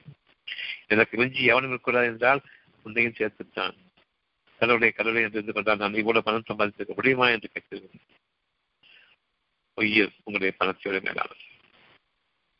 நிச்சயமாக அந்த உயிர் போகும் ஒரு நாள் உங்களுடைய பணம் இருக்கும். பணம் தான் வாழ்க்கை என்றால் சேமித்தாகிவிட்டது. இன்றைய நீ செத்ததற்கு அறிகுறி நீ வாழ்க்கை வாழ்வது அறிகுறி இல்லை. என்னுடைய உணவை கொண்டு வாழ்கின்றாய்? உன்னை பணத்தை சென்று வாழ்கின்றாய்? என்று கேட்கும் பொழுது நம்முடைய பதில். நான் பணம் என்றால் தானே உணவு. இந்த வகையில் பெரும்பாலான மக்கள் வாழ்வதன் காரணமாக இரண்டு வகையில் நாம் சோதிக்கப்படுகின்றோம். ஒன்று வறட்சி இல்லை என்றால் வெள்ளம். நீர் வீழ்ச்சியை கொண்டும் நீரூட்டுக்களை கொண்டும் ஆறுகளை கொண்டும் செழிப்பான பிரதேசங்களை கொண்டும் நீர் வாழ்பவர்கள் இல்லை. எங்கு பார்த்தாலும் பொட்டல் காடுகள். எங்கு பார்த்தாலும் நமக்கு பாதகமான அவ்வளவு ஜந்துக்களும். விஷஜந்துக்களும் விஷங்களும் விளைந்து கொண்டிருக்கின்றன. நம்முடைய எண்ணத்தினுடைய விளைச்சல் அவை. இது தீர்மானிக்கப்பட்ட விதி மாற்றிருப்பவர்கள் எவரும் இல்லை. நீங்கள் உங்களுடைய உணவை உட்கொள்ளும் பொழுது உங்களுடைய பணத்தை சம்பாதிக்கும் பொழுது என் இறைவனே எங்களுடைய பாவங்கள் மன்னிக்கப்படட்டும் எங்கள் பாவங்கள் மிக முக்கியமானது. ரொம்ப ஜாஸ்தியா பற்றி யோசிக்க வேண்டிய அவசியம் இல்லை. பெருமையும் பழமை வேண்டாம். அடுத்தவர்களுடைய வாழ்க்கையை பார்த்து பழமை வேண்டாம். என்னுடைய வாழ்க்கையை பற்றி பெருமையும் வேண்டாம். நான் என்ற பெருமையை கொண்டு வாழாதீர்கள். மற்றவர்கள் என்னை பார்த்து காப்பிரித்து வாழ்கின்றார்கள் என்று எண்ணாதீர்கள். நான் தான் என்ற எண்ணம் அது இருக்கின்றது. இறைவனை மறந்துவிட்டீர்கள் இறைவனை எல்லா புகழும் உனக்கு என்று கூறும் பொழுது இன்னும் உயர்ந்து விட்டீர்கள் இன்னும் உயர்ந்து விட்டீர்கள். ஒவ்வொரு படியும் ஒவ்வொரு நாளும் உயர்ந்து கொண்டிருக்கின்றீர்கள் என்று அறிந்து கொண்டீர்கள். உங்களுடைய இறைவன் உங்களை கண்காணித்துக் கொண்டிருக்கின்றான். ஒரு சிறு அசைவு தான் பெருமையிலிருந்து அதற்குரிய ஒரு சோதனை இருக்கின்றது. ஒரு சிறு அசைவுதான் பொறாமையின் பக்கம். அதுவும் நமக்கு விதியாக்கப்படுகின்றது. அதிலிருந்து ஒரு சிறுபத்தை அடைய வேண்டும். இந்த துன்பமே இல்லாத வாழ்க்கை சொர்க்க வாழ்க்கை இந்த உலகத்தில் வந்திருக்கின்றது. இறைவன் தன்படுத்திருந்து உங்களை வாழ வைப்பான். ஒவ்வொரு நொடிப்பொழுதிலும் நாம் ஒரு சிறு அமைதியை கொண்டிருக்கின்றோம். நம்முடைய வாழ்க்கையை நாம் எப்படி அமைக்கப் போகின்றோம் என்று நம்முடைய எண்ணம் மாறும் பொழுது மட்டும்தான் அந்த அமைதி கிடைக்கின்றோம் நம்மை மறந்து வாழக்கூடிய அந்த நாளில் அந்த நேரத்தில் நிம்மதி அமைதி பொறுமை. நான் தான் எனக்காக வாழ வேண்டும் என்று இறைவனுக்கு பதிலாக என்னை ஆக்கிக் கொள்ளும் பொழுது அந்த அமைதி கிடைக்கின்றது மற்றொரு நிம்மதியை கிடைக்கின்றோம் பொறுமை நம்மை இருக்கின்றது நானும் வாழ வேண்டும் என்ற எண்ணத்தில் இதுவரை வாழாதது போல் புதிதாக வாழ ஆசைப்படுகின்றேன். இப்பொழுதுதான் நான் என்னுடைய கேள்விகளை சம்பாதிக்க என்னுடைய முயற்சியை நான் ஆரம்பிக்கின்றேன். இந்த வாழ்க்கை நமக்கு நீக்கப்பட்டதாகவும் இது நம்மை விட்டு விளக்கப்பட்டதாகவும் இருக்க வேண்டும். அவ்விதமாக நான் வாழ்ந்து கொண்டிருக்கும் போது திடீரென எனக்கு ஒரு முடிவு வரும். அந்த முடிவின் போது நான் நம்பிக்கை இழப்பேன். நம்பிக்கை ஒட்டி கொண்டிருந்தால் மீண்டும் ஒரு வாழ்க்கை இருக்கின்றது. அந்த நேரத்தில் நம்பிக்கை யார் விடுகின்றார்களோ அவர்களுக்கு அந்த நேரம் தான் ஹார்ட் அட்டாக் அதாவது இருதயம் நின்று போகும். இதை இவங்க ஹார்ட் அட்டாக் நோய் சொல்லுவாங்க. நிச்சயமாக இல்லை. இன்று வரையிலும் நம்முடைய வாழ்க்கை நகர்ந்து நிகழ்ந்து கொண்டிருக்கிறது என்றால் நம்பிக்கை அடிப்படையில். உங்களை அறியாத நம்பிக்கை மானசீகமான இறைவன் உங்களுக்காக அமைத்துக் கொண்டிருக்கிற அந்த நம்பிக்கை இறைவன் அவ்வளவு சன்னமாக பேசிக் கொண்டிருக்கின்றான் அமைதியில் அதனையும் கேட்டுவிடுகின்றீர்கள். அதற்கு எதிராக நீங்கள் கொள்வதில்லை. இல்லையே நான் தானே வாழ வேண்டும் என்று எதிராக கொள்வதில்லை. ஒரு சில சமயங்களில் உங்களுக்கான இயற்கையினுடைய மாற்றங்கள் திடீரென அழகாக கொண்டு வரும் பொழுது இறைவனே என்று குறிப்பிடுகின்றீர்கள் அதே நேரம் பயங்கரமானதாக மாறும் பொழுதும் இயற்கையின் சூழல் இறைவனே என்று அழைக்கிறீர்கள் இந்த இறைவனே என்ற ஒரு அழைப்பு தான் கடவுளே என்ற ஒரு அழைப்பு தான் உங்களை மீண்டும் வாழ வைக்கும். அதற்காக வேண்டி சமுதாயத்தை காப்பாற்றுவதற்காக வேண்டி மாறி மாறி வரக்கூடிய சூழ்நிலைகள் இவை. இவற்றில் நீங்கள் எதனை நீங்கள் சாதிப்பீர்கள்? உங்களுடைய இயற்கையின் மீது உங்களுடைய அதிகாரம் என்ன இருக்கிறது என்பதை கவனியுங்கள். ஒரு குடுப்பூச்சிக்கு கூட லாய்க்கு இல்லாத இந்த மனித இந்த ஒரு உயிருக்கு மனித என்ற உயிருக்கு இவ்வளவு பெரிய அந்தஸ்தை பெற்றதன் காரணமாக இறைவனுக்கு விரோதமாக தலைப்பட்டு விடுகின்றான் நீங்கள் உங்களுடைய பகல் நேரங்களில் சில பொழுதுகள் இறைவனுக்காக வேண்டி உணவை உட்கொள்ள வேண்டாம். உங்களுடைய சம்பாத்தியத்தை பெருமையும் பொறாமையும் கொண்டு வாழக்கூடிய வாழ்க்கையில் நீங்கள் எவற்றையெல்லாம் சம்பாதிக்கின்றீர்களோ பகல் பொழுதில் உங்களுடைய சம்பாத்தியம் உங்களுக்காக அனுமதிக்கப்பட்ட காலம். இரவு பொழுதில் உங்களுடைய இறைவனிடமிருந்துள்ள நற்கிருபையையும் ஆசீர்வாதத்தையும் இறைவனுடைய அழகையும் நீங்கள் அடைய வேண்டி உங்களுக்கு ஒரு சிறு நிம்மதியையும் அமைதியையும் கொடுத்து ஒரு பொழுது தூக்கத்தையும் கொடுக்கின்றான். உங்களை மறந்த நிலையில் அவன் வாழ்விக்கின்றான் என்பதை நீங்கள் அறியும் பொருட்டு எழுந்திருக்கும் பொழுதும் சரி இறைவனுக்கு எல்லா புகழும் என்று எழுந்திருப்பதில்லை. அப்பொழுதும் இன்றைக்கு நான் என்ன செய்யப் போகின்றேன்? நான் என்ன காரியம் செய்ய வேண்டும்? முந்தைய நாளே எழுதி எழுதப்பட்டதாக ஆகிவிட்டது என்ற டைம் டேபிள் நாளைக்கு இந்த காரியம் எனக்கு இருக்குதுன்னு சொல்லிட்டு அந்த வாழ்க்கை அவனுக்கு நாசமாகிவிட்டது. டைம் டேபிள் எழுதி வச்சுட்டு தூங்க போறேன். ஒரு மண்ணுக்கு மயக்கம் இல்லாம நான் என்ன ஏதுன்னு தெரியாத வகையில் நான் தூங்க போறேன். என்னுடைய அவ்வளவு கேள்விகள் நீக்கப்பட்டு மறுநாள் காலையில் புதிய படைப்பாக புது ரெஃப்ரெஷ்மெண்ட்டோட சாப்பாடு இல்லாம தண்ணி இல்லாம நான் தூங்கி எழுந்திருக்கிறேன். இதனை பகல் பொழுதிலும் நீங்கள் ஒரு நோன்பாக நீங்கள் ஏற்றுக்கொள்ளுங்கள். உணவு தண்ணீர் இல்லாமல் எப்படி நீங்கள் இரவு பொழுதை அழகாக கழித்தீர்களோ எந்த எண்ணத்தையும் மறந்தவர்களாக இறைவனுடைய அரவணைப்பில் நீங்கள் தூங்கினீர்களோ தூங்க செய்யப்பட்டீர்களோ அவனுடைய பாதுகாப்பிலும் அரவணைப்பிலும் பகல் பொழுதிலும் வாழ்வதற்காக வேண்டி உங்கள் சம்பாத்தியத்திலிருந்து நீங்கள் சம்பாதிக்கக்கூடிய உணவும் வேண்டாம் தண்ணீரும் வேண்டாம். இரவின் ஒரு பகுதியை பகல் பொழுதிலும் நீங்கள் மேற்கொள்ளுங்கள். அப்பொழுது இறைவன் உங்களுக்கு இரவில் கொடுத்த அந்த அமைதியும் நிம்மதியும் எப்படிப்பட்டது என்பது அதிகமாக தியானியுங்கள். உங்களுடைய வாழ்க்கையிலிருந்து விலகுங்கள். இறைவனை அதிகமாக நினைவு கொள்ளுங்கள் உங்களுடைய இறைவனை நீங்கள் அதிகம் அதிகம் நினைவு கொள்ளுங்கள் நம்பிக்கை கொண்டவர்கள். அத்தியாயம் முப்பத்தி மூன்று வசனம் நாற்பத்தி ஒன்று. உங்களுடைய இறைவனை நீங்கள் அதிகமாக இரவு நேரத்தில் உங்களை பாதுகாத்தவனை பகல் நேரத்தில் நிச்சயமாக அவன் பாதுகாப்பான். எப்படி இரவு நேரத்தில் உங்களுடைய இறைவன் அரவணைப்பில் அழகான சுகமாக நீங்கள் இருந்தீர்களோ அதே போன்றே உங்களுடைய பகல் நேரத்திலும் நீங்கள் நோன்பு நடக்கும் பொழுது இரவின் நோன்பை பகலில் மேற்கொள்ளுங்கள் மனதையும் அவ்விதமாக நீங்கள் தூய்மைப்படுத்திக் கொள்ளுங்கள். உங்களுடைய இறைவனை சேர்வடைந்தாலும் அனுமதித்தார் ஒரு நாள் பொருள் முடிந்த வரையில் அந்த நாளின் இறுதியில் எப்படி இரவில் தூங்கி பக இரவில் தூங்கி அதிகாலை எழுந்திருக்கும் பொழுது அவ்வளவு ஃப்ரெஷ்ஷாக இருந்தீங்களோ அதே மாதிரி உங்களுடைய நோன்பு முடியும் பொழுது அந்த இரவின் பொழுது முடியும் அந்த பகலின் பொழுது அஸ்தமிக்கும் பொழுது நீங்க அந்த அளவுக்கு ரெஃப்ரெஷ்மெண்ட்டோட புத்துணர்ச்சியோட புது புது உறவுக்காக வாழ்க்கை வாழ வாழ்க்கைக்காக இறைவன் பொருட்டு நீங்கள் திரும்புகின்றீர்களே உங்களுடைய தூக்கம் கொஞ்ச நேரத்தில் ஆழமாக இருக்கின்றது. அந்த இரவு பொழுது அதிகமாக இறைவனை நினைவு கொள்ளுங்கள். உங்களுடைய வாழ்க்கையில் உங்களுடைய டைம் டேபிளை கொடுத்துங்க நாளைக்கு என்ன செய்ய போகிற டைம் டேபிளை கொடுத்துங்க உங்களுடைய இறைவனிடம் திரும்புங்கள். அவன் உங்களுடைய வாழ்க்கையை தன்புறத்திலிருந்து உங்களுக்கு உங்கள் மீது விதியாக்கியதை சீரமைப்பான். காலையிலும் மாலையிலும் அவன் தூய்மையை போற்றுங்கள். மாலையில் அவன் தூய்மையை போற்றுவது நீங்கள் நோன்பிருக்கும் காலங்களில் இன்னும் அதிகமாக நினைவு கொள்ளுங்கள். காலையில் அவன் தூய்மையை போற்றுவது உங்களுடைய இறைவன் தண்ணீரும் உணவும் இல்லாமல் எப்படி வாழ வைத்தான்? எப்படி அந்த தண்ணீரும் இல்லை உணவும் இல்லை என்றால் நான் கலைத்து போவேனே என்ற அந்த எண்ணம் இல்லாமல் வாழ வைத்தான். அவ்வளவு உற்சாகத்துடன் எழ வைத்தான். அந்த உற்சாகம் உங்களுடைய சகரின் நோன்பில் அமைகிறதா என்பதை பாருங்கள். அமைய வேண்டும். இதுவே நோன்பினுடைய வெற்றியாகும். கலைச்சி போய் உட்கார்ந்துட்டு எப்படா சாப்பிட உட்கார்ந்துட்டு இருக்குமே அந்த எண்ணம் மறுமுறையில் அதிகமாக பாவனைக்கு தேடுங்கள். உங்களுடைய நோன்பினுடைய இறுதி வெற்றி. அவனுக்கு எந்த அளவுக்கு நான் நன்றியோடு இருக்கின்றேன்? என் இறைவனுடைய மகத்துவத்தை நான் பகலிலும் வாழ வேண்டும்.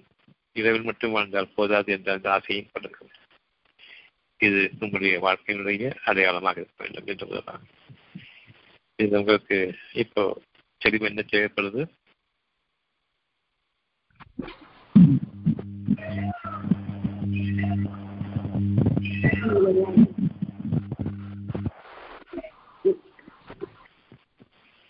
ஹலோ சொல்லுங்க. விளக்கமாக இருந்தது எல்லா விபரமும் இதுல இப்ப விருப்பத்திற்காக வைத்தாலும் டாக்டர் கொஞ்சம் சத்தமா பேசுங்க காரணம் மாட்டேங்க. புரியல டாக்டர். நீங்க பேச புரியல கொஞ்சம் சத்தமா சொல்லுங்க. இது நோன்புக்கான இது அல்ல அப்புறத்திலிருந்து தெளிவாக கிடைக்குது இது இப்ப நம்ம விருப்பத்திற்காக வைத்தாலும் அந்த எப்படி அப்படிங்கிறதுக்கான ஒரு இது வேணும். எதுவும் புரியல என்னது? நோன்பு மென்மையான விளக்கமாக இருந்தது. இப்ப நம்ம விருப்பத்திற்காக வைக்கிறோம்ல ஆமா. அது நோன்பே இருப்பது தானே நோன்பே இருப்பது தானே என்ன? இறைவனுக்கு இறைவனுக்கு பொருத்தமாக வாழணும். பகல் நேர பொழுது எந்த களைப்பும் தீண்டக்கூடாது எந்த சோர்வும் தீண்டக்கூடாது. இரவு நேரத்துல உணவு உணவு தண்ணி இல்லாம எப்படி என்ன பகல் நேரத்துல காலை நேரத்துல எடுத்துனானோ உற்சாகத்தோடு எடுத்துனானோ ம், அதனால உணவும் பணமும் தான் முக்கியம் கிடையாது. தண்ணியும் உணவும் தான் முக்கியம் கிடையாது. இறைவன் தன்னுடைய ஆற்றலை கொண்டு வாழ வைப்பாங்கிற அந்த எண்ணம் முதல்ல நமக்கு வரதுக்காக வேண்டி உலகத்தினுடைய அடிப்படையை விட்டு விலகத்துக்காக வேண்டி ஒரு நாள் தான் நோம்பு நோன்பாங்க. அந்த நோன்புடைய இறுதி அடையாளம் உங்களுக்கு அழகான உணர்வாக இருக்க வேண்டும். புத்துணர்ச்சியோடு இருக்கணும். சாப்பிடணுமே டயர்டாயிட்டே அந்த எண்ணம் வரக்கூடாது. கொஞ்சம் எண்ணம் வராது வரக்கூடாது. இதுதான் தனியான விருப்பம் கிடையாது. வாழ்க்கையே உங்களுக்கு விருப்பமா இருக்கும்போது அதுல என்ன தனியான இந்த உலகத்துடைய அடிப்படை கொண்டிருந்த விருப்பம்? தானே நிகழும். தானே நிகழும். உங்களுக்கு உணவும் தண்ணீரும் கனிவகைகளும் உங்களுடைய வாழ்க்கை தேவைகள் அனைத்தையும் அவன் கொடுத்துட்டுக்கலாமா ம். நான் தான் தேவை பண்ணிக்கிறது தப்பா இருக்குது அது எல்லாம் வந்து சேரும் இந்த தூக்கத்தில் எப்படி இது இன்னைக்கு கொடுக்கப்பட்டது வந்து ரொம்ப மென்மையாக இருந்தது. தூக்கத்துல இருந்து நம்ம எப்படி மன நிம்மதியோட எந்- எந்திரிக்கிறோமோ அன்றைய பொழுது போல அந்த நோன்பின் இது இருக்கணும் இந்த நோன்பு முடியும் போது அவ்வளவு உற்சாகமா இருக்கணும் ஓ சாப்பிட்டதுக்கு அப்புறம் சாப்பிட்டதுக்கு அப்புறம் வயிற்று போக இருக்கக்கூடாது. நோம்பு திறந்துட்டு நிறைய சாப்பிட்டு வயிற்று தலையிட்டு இருக்கக்கூடாது அந்த மாதிரி நிறைய சாப்பிட மாட்டோம். இந்த உற்சாகம் இருக்குமானா? சாப்பிட நிறைய பிச்சு பண்ணி பிரேக்ஃபாஸ்டோ அதே மாதிரி பிரேக்ஃபாஸ்டிங் தான். ம் ராத்திரி தூக்கிட்டு காலையில நிறைய சாப்பிடுவீங்களா? கம்மியா சாப்பிடுவீங்களா? எவ்வளவு சாப்பிட முடியும்? ஆனா நம்ம எது எப்படி நோம்பு திறக்கிறோம் ஆம், நெ- நிறைய வச்சு பண்ணி. ஆனா இப்ப விளக்கம் கிடைக்கிறதுல இருந்து சாப்பிடுறது. மாதிரி இருந்தா கூட கொஞ்சம் அளவோட சாப்பிடுவோம். அதுக்கு மேல சாப்பிட முடியாது. இதுதான் அழகான போதும் ஆயிடும் ம். ஆனா அது மாதிரி டாக்டர் இந்த நோன்பு முடி முடிக்கும் போது டைம் ஆறு மணின்னு அன்னைக்கு நீங்க இந்த காலை கிளாஸ்ல. சொன்னீங்க. அது நமக்கு சோர்வு ஏற்படாமல் இருந்த வந்து அதிகமான டைம் எடுக்கிற மாதிரி இருக்கு. அல்லாவுடைய போதும் போதும். அதான் சொன்னது போதும். அதுக்கு ஒரு நாளைக்கு ஒரு நாளைக்கு ஆறு மணி விட்டுட்டு ஒன்பது மணிக்கு திறப்பீங்க. இன்னொரு நாளைக்கு மூணு மணிக்கு தோன்றாங்க இருப்பீங்க. அது கூட. ஆனா நோன்பை வந்து சீக்கிரம் திறந்துடணும் அப்படின்னாங்க. வைக்கும் போது அதான் அதுக்கான. ஆறு மணி ம். ஃபைவ் டு சிக்ஸ் பன்னெண்டு மணி. நேரத்துக்கு ஒரு மணி நேரம் அதிகமாக பதிமூணு மணி நேரம் ம். காலையில் அஞ்சு மணிக்கு சாயந்தரம் ஆறு மணிக்கு. பன்னெண்டு மணி நேரத்துக்கு ஒரு மணி நேரம் அதிகமாக்கி பதிமூணு மணி நேரம் அவ்வளோ.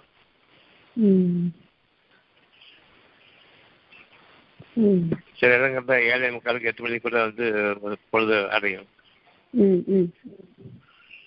அந்த கணக்கு கிடையாது அந்த கணக்கு கிடையாது கிடையாது.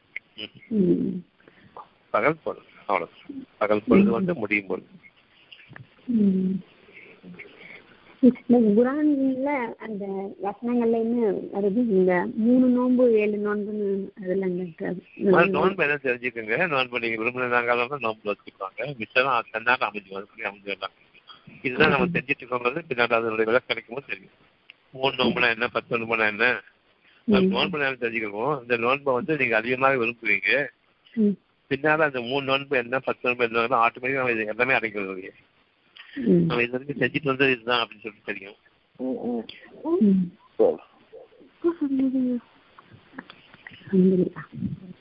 வேற என்னமா எல்லாம் போதுமானது ஒரு நோன்பை ஒழுங்கா படிச்சுக்கோங்க மிச்ச நோன்புலாம் ஆட்டோமேட்டிக்கா தெரியும். அது ஏற்கனவே நாள் முடிஞ்ச தான் ஏற்கனவே? ஒரு ஐம்பது.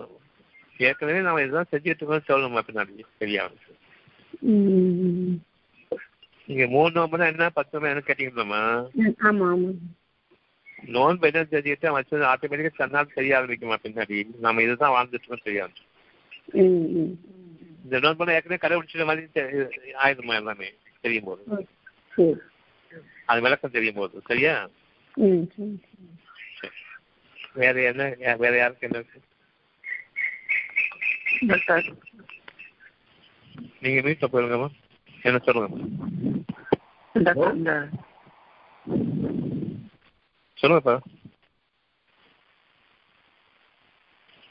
டாக்டர் இந்த இது இப்ப நம்ம வந்து மருத்துவராக இருக்கும்போது நம்ம எந்த சூழ்நிலையும் இறைவன் தான் சுகமாக நம்பிக்கை இழக்கக்கூடாது. ஒண்ணு உண்மையும் பெருவும் பெருமையும் உண்மை பொறுமை பணிவோடு இருக்கணும். பெருமை பொறாமை வேண்டாம். அஞ்சில் ஒரு பகுதியை நம்ம மற்ற மனிதர்களை செலவு செய்யணும். இது வந்து நம்மளுடைய இது மற்ற குவாலிட்டி மனிதர்களுக்காக இல்ல. இறைவனுக்காக செலவு செய்யணும். அவங்க செலவு செய்யணும். இறைவன் யாருக்கு விரும்புறானோ அவங்க செலவு செய்யணும். நமக்கு அது காட்டப்பட மாட்டாங்க சார் அது? உங்களுக்கு காட்டப்படும்.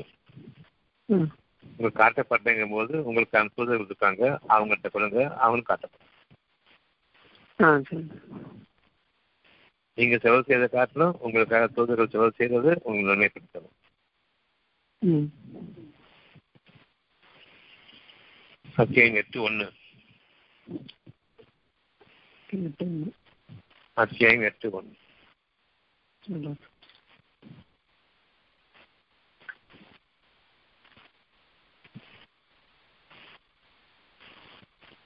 பொறுமையை கொண்டும் உண்மையை கொண்டும் வாழ்றது ரொம்ப கஷ்டம் தானே?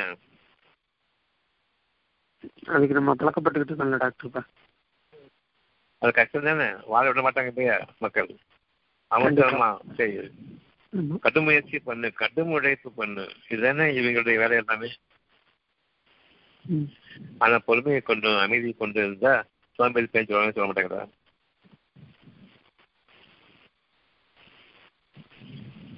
சோம்பேறி பேச்சு கூட சொல்ல மாட்டாங்களா?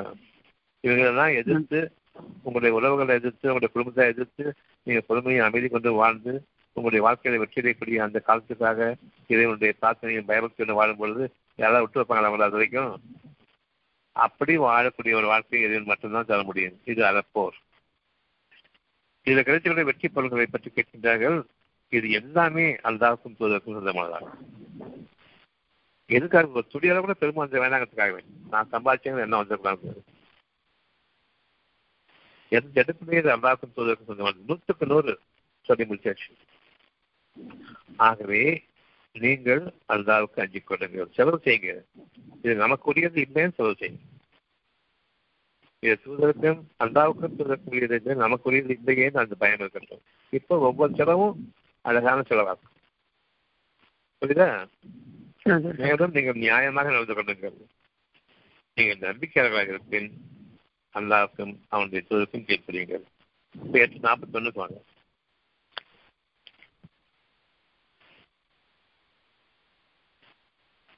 எட்டு நாற்பத்தொன்னு.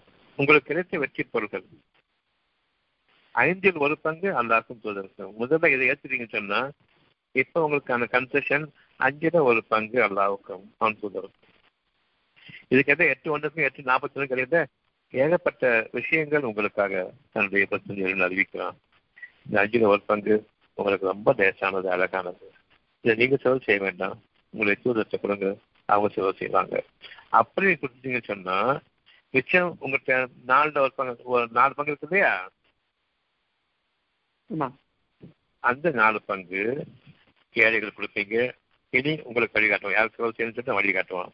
நேர்வழி இருப்பவர்களுக்கு நீங்கள் அந்த மீது நம்பிக்கொண்டவர்களாக இருந்தால் இந்த இரண்டு படைகள் பொறாமையும் பெருமையும் கொண்டு வாழக்கூடிய ஒரு கூட்டம் பணிவையும் பொறுமையும் கொண்டு வாழக்கூடிய இன்னொரு கூட்டம். யார் ஜெயிப்பாங்கிறதுக்கான அறிகுறிகள் உங்களுடைய வாழ்க்கை முழுமையும் நிகழ்ந்து கொண்டிருக்கும். பெருமையும் பொறாமை கொண்டு இருக்காங்களா அது எங்க? இந்த உலகத்துல. அவங்க வந்து உண்மையை கொண்டும் பணிவை கொண்டு வாழ்ந்தா ரொம்ப கீழே நினைப்பாங்க இல்லையா? பேச நினைப்பாங்க இல்லையா. இந்த யாரை பேச நினைக்கிறாங்களோ அவங்களை நான் மிகைத்து கொண்டிருக்கக்கூடிய அந்த நாள்ல நேர் வழி நினைத்திருக்கிறோம். நீங்க நம்புகிறார் நாள் இறைவன் நம்புகிறார் நாள். நம் அடியார் மீது இலக்கிய இந்த நேர் வழியை நீங்கள் உறுதியாக அறிந்து கொள்ளுங்கள் இதுவே அனைத்து பொருள் மீது மாற்றம் மிக்க உங்களுடைய இறைவனை உங்களுக்கு சமீபமாக அவனை உங்களுக்கு நண்பனாகவும் உறுதியான பாதுகாப்பனாகவும் உங்களுக்காக எந்தெந்தும் துணை இருப்பனாகவும் நிச்சயமாக அமைந்துவிடுவான் இதுவே இந்தியாவின் வெற்றியாகும். அதை நோன்பு நோற்றுக் கொள்ளுங்கள் பணிகளை மேற்கொள்ளுங்கள் மருத்துவங்கள் அந்த கெட்ட வார்த்தை வேண்டாம் இதைபடி வாழ்க்கை. நான் மருத்துவம் நீ தீமை சம்பாதிச்சுட்டு வா நான் சுகமாக்குறேன். இது இந்த ஆங்கில மருத்துவத்துடைய அடாவடித்தனம். இன்னைக்கு எப்படி இருக்கு பாருங்க. நீ சம்பாதிச்சுட்டு வர்றத நீயே வீட்டுக்கு வந்து அனுபவி. நாங்கள் தான் அப்படின்னு முன்னாடி நின்னோம் இப்போ நாங்களும் உனக்கு கொலை செய்வோம். எங்களுக்கு எதுவும் தெரியாது. நீ வேற யார்ட்டையும் போயிடவும் கூடாது. இப்பதான் இறைவன் ஒத்துனாக்கள் மற்ற மற்றத்தையும் அழிச்சாச்சு. தானும் உங்களை வாழ வைக்கணும்னு சொல்லி அந்த நம்பிக்கையை கொண்டு கடுத்தாச்சு இனிமே எங்கிட்ட வந்தா உன் சொத்து சவன் அவ்வளவு நீ இழந்துடுவ உன் பாடி உறுப்புகளையும் நாங்க வெற்றி எடுத்துப்போம். பிறகு பந்தா கட்டி இது நோய் பதவிகள் அந்த அடிப்படையை கொண்டு உங்களை நம்ப வச்சு கவர்மெண்ட்டையும் துணைக்கு வச்சு அழைச்சிட்டு போய் உங்களுடைய பொட்டலத்தை கொண்டு போய் பதுகொண்ட போட்டுருவாங்க. அங்க ஒரு உறுப்பு இருக்காது. அதை எப்பவே தேடி எப்படிப்பட்ட ஒரு மருத்துவத்தை இன்னைக்கும் போய் சேர்ந்துட்டு இருக்காங்கன்னு சொன்னா இவர்களை விட நரகத்துக்கென்றே பிழைக்கப்பட்டவர்கள் யார் இருக்க முடியும்? இவங்களை நரகத்துக்கென்றே படைக்கப்பட்டவங்க தானே? இது இப்ப கூட புரியாம இறைவன் யார் தெரியாம நீ தான் சாகடிக்கணும். எங்களுக்கு சொல்லிட்டேன் நீ தான் செத்து போய் சொல்லிட்டேன் நாங்க செத்துட்டு இருக்கிறோம். இப்ப அதை மாற்றி அமைச்சிட்டு இருக்கிறது யாரு? கொரோனா பயத்தை நீக்கி பொய்யாக கூறப்பட்டது பயம் நீக்கிறது நீக்கிறது யாரு? ஏழு மாசத்துக்கு அப்புறமா போங்கடா நீங்களும் கொரோனாவும் சொல்லிட்டு வெளியே வர்றவங்க யாரு அன்னைக்கு கூட நம்பாம எப்படி வந்துட்டு இருந்தாங்க. இவங்க தான் இறைவனுடைய அச்சாட்சியினர். எவ்வளவுதான் உலகம் போறாமோ கத்தினாலும் சரி எல்லா மீடியாக்களையும் போட்டாலும் சரி எல்லா செய்திகளையும் செய்தித்தாளும் போட்டாலும் சரி பயத்தை கொண்டு வராம இவங்க தோக்கடிச்சது யாரு? இந்த கொரோனாவின் தோக்கடிச்சது யாரு? இதுக்கு முன்னாடி ஆயிரத்தி தொள்ளாயிரத்தி எண்பதுல வந்து ஒன்று கொள்கை கை போட்டாங்க அதாவது எய்ட்ஸ் நோய்னு சொல்லிட்டு. இதே மாதிரி செத்து போவேன் செத்து போவேன் செத்து போவேன் அந்த பயத்தை நீக்கி இருக்கட்டும் எய்ஸ் இருக்கட்டும் நான் இறைவனுடைய வாழ வைக்கிறேன். அந்த இறைவனுடைய உங்களை வாழ வைக்கும் பொழுது அந்த பயத்தை நீக்கி இருக்கலாம் இன்னைக்கு கொரோனாங்கிற பையன் அவனுக்குமே கிடையாது. அதனால நோய் கிடையாது. புரியுதாப்போ சரி டாக்டர். ஒருவேளை நம்ம இந்த சிகிச்சைக்கு வரவங்க நம்ம வந்து இறைவன் தான் சுகமாக்கிற நம்புறோம். அவங்களுக்கு தீமைக்கான கூலி அவங்களுக்கு கண்டிப்பா உண்டு. நம்ம வந்து நம்ம நல்ல உபதேசம் செய்யறது நம்மளுடைய அதுல தவறு இல்லை டாக்டர். நமக்கு தெரிஞ்ச விஷயங்களை. நமக்கு தெரிஞ்ச விஷயங்களே நம்ம சொல்லலாம். உங்களுக்கு தெரிஞ்ச விஷயத்துல தான் சொல்லணும். நீங்க அனுபவிச்சு தான் எனக்கு தெரிஞ்சது. அதுதான் சொல்லணும். அது நீங்க நீங்க வந்து தவிர பேச முடியாது. உங்ககிட்ட தான் பேச முடியும். உதவி செய்யணுங்க. என் தவிர நான் எந்த இடத்து கேட்கறனோ எப்படி முழுமையா எனக்கு செய்தோ அதே மாதிரி உங்க தவிர கேட்கும்போது முழுமையா உங்களுக்கு இரண்டு உதவி கொண்டு ஒருத்தர் பார்த்து காய் பிடிச்சு காய் பிடிச்சு போக அவசியம் இல்லை. உங்களுக்கு சத்தியத்தையும் உண்மையை கொண்டு பேசுங்க அவ்வளவு. சரியா? சரி டாக்டர். உங்களுடைய இயற்கை. காப்பிடக்கூடாது ஆமா. காப்பிடிக்கிறதுங்கிறத டாக்டர். தெரியாத விஷயங்களை நம்ம அதை ஞானமா பெறதுங்கிறதுக்கு இது ஒரு வாய்ப்பா இருக்கு இந்த வகுப்புகள். ஆமா இப்போ வந்து உங்களுடைய ஞானகத்தை நான் கொடுத்துட்டு இருக்கேன் கேட்கறது வந்து உங்களுடைய சொந்தமா நீங்க ஒன்றரைங்களா தான் கேட்கறது நான் சொல்ல மனப்பாடம் பண்ணிக்கலாம் கேட்கறேன் இல்ல இல்ல நான் நீங்க சொல்ல கருத்துக்களை ஏத்துக்கிட்டு அதன்படி நம்ம வாழும்போது நமக்கு நம்ம நமக்கு ஒரு மறைவான வாழ்க்கை நமக்கே தெரியுது. அத அத மனப்பாடத்துக்கு வழி கிடையாது. இங்க மனப்பாடத்துக்கு வழி கிடையாது. ரெக்கார்டிங்க்கு வழி கிடையாது. இங்க வந்து உங்களுடைய குறிப்பெடுக்கிறதுக்கு வழி கிடையாது. சொந்தமா உணரணும். அதுக்காக வேண்டியதுதான் குறிப்பெடுக்காதீங்கன்னு சொல்லணும் கவனிங்க. எவ்வளவு எவ்வளவு மனசுக்கு பதியுதோ அது போதும். அதான் நாட்டுறது அவ்வளவுதான். அது உண்மையை மாறிடும். நோன்பு இல்ல நோன்புங்கிறது நம்மளுமே இருக்கலாமா? எல்லாரும் இருக்கலாமா? இப்ப எல்லாத்துலயும் சொன்னேன். இல்ல எல்லாருக்கும் தான். இப்ப நம்ம அந்த நம்ம இதுவரை சமுதாயமா பார்த்தோம். இப்ப நம்ம இல்லைங்கிறது வெளியில வந்துட்டோம். அதனால அது சொல்ல இப்ப நோம்புங்கிற ஒரு விஷயம் வந்து நீங்க சொன்ன விளக்கம் ரொம்ப மென்மையானதா இருந்தது. நம்ம இரவு மாதிரி ஒரு பகலையும் நம்ம உணர வைக்கிறதுக்கு தான் நோம்புன்னு சொல்லியிருக்கீங்க. நம்ம இருக்க தவறு இல்லை நல்ல விஷயம் தான் இப்போ நான் செய்யணும்னு சொல்லிட்டு எல்லாத்தையும் யார் கேட்பீங்களோ எல்லாத்தையும் சொன்னேன். ஆமா ஆமா ஆமா. நீங்க செய்யலாமான்னு ஏன் கேட்டீங்க? எனக்கு புரியல என்ன கேட்டீங்க? அதுக்காக கேட்க வேண்டிய நோம்புங்கிறது வந்து கடைபிடிக்கிறதுங்கிறது ஒரு இப்ப நம்ம ஒரு இறைவெளி வாழ்க்கையில அது ஒரு பகுதியா வச்சுக்கலாமாங்கிறதான் கேள்வி. கண்டிப்பா. இப்போ இன்னைக்கு கிடைச்சிருக்க நன்மைக்கு நோம்பு நோக்கலாம். இதனுடைய பாதை கிடைச்சது காரணமாக நோம்பு நோக்கலாம். அதாவது அத்தியாயம் ரெண்டு நூத்தி எண்பத்தஞ்சு இருங்க நூத்தி ஐம்பத்தஞ்சு நூத்தி எண்பத்தஞ்சு. எண்பத்தஞ்சு. எதுக்காக நோன்புகள் அதுவும் தெரிஞ்சு ம். இது நோன்புகள் வந்து ரமலான். உடைய நேரம் அர்த்தம். ரமலானுடைய நேரம் நோன்புகள் வந்து உங்களுக்கு ரமலானுடைய ஒரு ஆற்றல் இறங்கி இருக்குன்னு அர்த்தம் ரமலான் சொன்னா இதனுடைய ஆற்றல். சரியா? அந்த ஆற்றலுடைய அந்த அந்த நேரம் எது எத்தகையது என்றால் காலம். இந்த நேரம் எத்தகையது என்றால் அதுதான் மனிதர்களுக்கு வழிகாட்டி கொடுக்கப்படுகின்றது. இன்னைக்கு ஒரு வழிகாட்டி கிடைச்சிருக்கு தெளிவான சான்றுகளை கொண்டதாகவும் ஏன் நோம்பு நோக்கலாம் தெளிவான சான்றுகளை கொண்டதாகும் ஒரு உதாரணத்துக்காக வேண்டி. பெருமை பொறாமை உண்மை பொறுமை பணிவு இது கடையில் இருக்கக்கூடிய போட்டி பொறாமை இது கடையில் இருக்கக்கூடிய அதிகாரம் படிச்சவங்களுக்கும் பணிவோடு வாழ்றவங்களுக்கும் யார் பெருசா அனுப்பிச்சிட்டு யார் சாப்பிட நினைக்கிறாங்க யார் எந்த பகுதி மேலவங்க போகுது எந்த பகுதி தாழ்ந்து போக போகுது எது அழியக்கூடியது எது வாழக்கூடியது உடல்னா என்ன உயிர்னா என்ன மனசுனா என்ன உடல் இருக்க வரைக்கும் தான் உயிருக்கு மனசுக்கு பரிகாரம் உடல் எப்போ போயிருந்தோ இனி பரிகாரம் கிடையாது. உள்ளட்சத்தோடு வாழுங்க பயபக்தியோடு வாழுங்க. எல்லாம் சொல்லி கொடுக்கப்பட்டிருக்கா கிடையாது தெளிவா இந்த வழிகாட்டி தெளிவான சான்றுகளை கொண்டு ஒவ்வொன்றையும் அக்குவேர் ஆணுவேர பிரிச்சு பார்த்து உங்களுக்காக சத்தியத்தை நிலைநாட்டி இப்படித்தான் வாழணுங்கிற அது குரான் அறிவிக்கப்பட்டது. இந்த காலத்தை இந்த நேரத்தை யார் அடைகின்றாரோ அவர் அந்த நேரத்தில் நோன்பு நோக்கட்டும். இப்ப நம்ம நோம்பு நோக்க வேண்டிய நேரம் தான் இது? கண்டிப்பா ஆக அது கீழே லாஸ்ட்ல வாங்க. கலாசம் குறிப்பிட்ட நாட்கள் பூர்த்தி செய்யவும். அந்த ஸ்பெசிஃபைட் டே இந்த நாள் நீங்க கேட்டது நோன்பு கேட்டதுக்கும் இந்த தெளிவான விளக்கம் கிடைச்சதுக்கும் இந்த நேரத்தை நமக்காக இதை அமைச்சதுக்காக வேண்டியும் அனுமதிச்சதுக்காக வேண்டியும் இந்த நாளை இரவு நேரத்தில் எப்படி நம்ம வந்து பசியை உணராம பட்டினியை உணராம தாகத்தை உணராம ஃப்ரெஷ்ஷாக இருந்துச்சோமோ அதே மாதிரி இந்த பகல் பொழுதை முடிக்கணுமே இந்த ஆசையோட அந்த நேரம் முடியும் பொழுது. இப்போ மணி அஞ்சு மணி ஆகுது. சாப்பிட மாட்டோம். சாயந்தரம் அஞ்சு மணி வந்து பன்னெண்டு மணி நேரம் ஒரு மணி நேரம் கழிச்சு ஆறு மணி நேரம். பதிமூணு மணி நேரம் முடிக்கும் பொழுது என் இறைவனே இப்போது எனக்கு அழகான நோன்பாக இதை அமைத்துக் கொடு. இறைவன் அத்தாட்சி இந்த பகையிலும் பூர்த்தியாக்கிக் கொடு. எப்படி நான் என்னை மறந்து இறைவன் இருந்தேனோ அதே போன்று உன்னை நினைவு கொண்டவர்களாக நாங்கள் வாழ வேண்டி. இந்த பகலை நன்றி உணர்வோடு நாங்கள் வாழ வேண்டும் என்று கேட்டேன் குறிப்பிட்ட நாட்கள் பூர்த்தி செய்யவும் உங்களுக்கு நேர்வழி காட்டியதற்காகவும் அல்லாவின் மகத்துவத்தை நீங்கள் போற்றி நன்றி செலுத்துவதற்காகவும் இந்த நோன்பு. பட்டிகளுக்காக இல்லை. மற்ற பட்னியை நான் பார்க்கணுங்கிறதுக்காக கிடையாது. நோன் இறைவனுக்கு நன்றி செலுத்துவதமா? புரியுதா? சரி டாக்டர். இதே மாதிரி முன்னூத்தி அறுபத்தஞ்சு நாட்கள் ஒரு வருஷத்துக்கு முன்னூத்தி அறுபத்தஞ்சு நாட்கள்ல முப்பது நாள் கண்ட ஒரு மாசம் நீ பூர்த்தியாக்குங்க அது ஒவ்வொருத்தருக்கும் தனித்தனியாக அமைக்கப்பட்ட ரமலான் மாதம் ஆகும்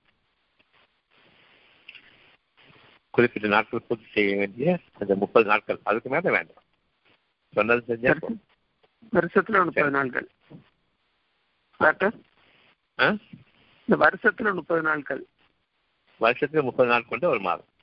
தனித்தனியான இங்க ஒண்ணு அங்க ஒண்ணு அங்க ஒண்ணு இங்க ஒண்ணாக முன்னூத்தி அறுபத்தஞ்சு நாட்கள் முப்பது நாள் முப்பது நாள் ஒரு மாசம்? ஆமா ஆமா ஆமா. இந்த முப்பது நாளை பிரிச்சிருங்க குறிப்பிட்ட நாட்களாக. என்னைக்கெல்லாம் உங்களுக்கு அழகான உணர்வாக நீங்க இறைவன் தெரிந்து உணர்றீங்களோ இறைவனுக்கு எல்லா புகழும் சொல்றீங்களோ அந்த நாளை உங்களுக்காக பூர்த்தியாங்க சரி. இவங்க மாதிரி ஒரு காலண்டர் மாசம் ஒரு மாசம் பிரிக்கிறாங்க இல்லையா? ரமணன் மாதம் ரொம்ப தப்பானது. சடங்கு சம்பிரதாயமா போச்சு. அதான் முஸ்லீம்களோட சேர்ந்துடாதீங்க அவ்வளவுதான். முஸ்லீம்கள் சொல்லிக்கிறவங்களோட சேர்ந்துடாதீங்க நீங்க தனித்தனியா இறைவனுக்கு சமாதானம் அடைஞ்சவங்களா இருக்கு நீங்க முஸ்லீம்கள்.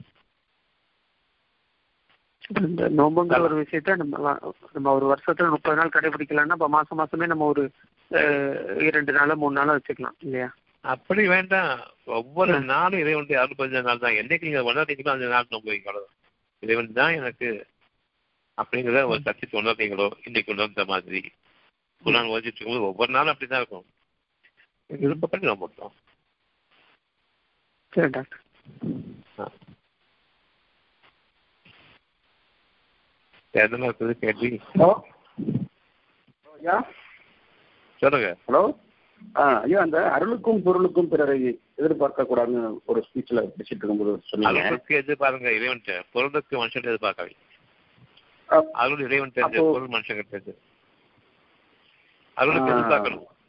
எதிர்பார்க்கணும் ஆ எதிர்பார்க்காது இறைவன் கிட்ட ஆ, அப்ப அருள் சம்பந்தமான ஞானங்களுக்கு வந்து மனிதர்களை தூதர்களை அருள்னா என்ன? என்ன? நீ தான் சொல்றதும் அருள் வேற என்ன?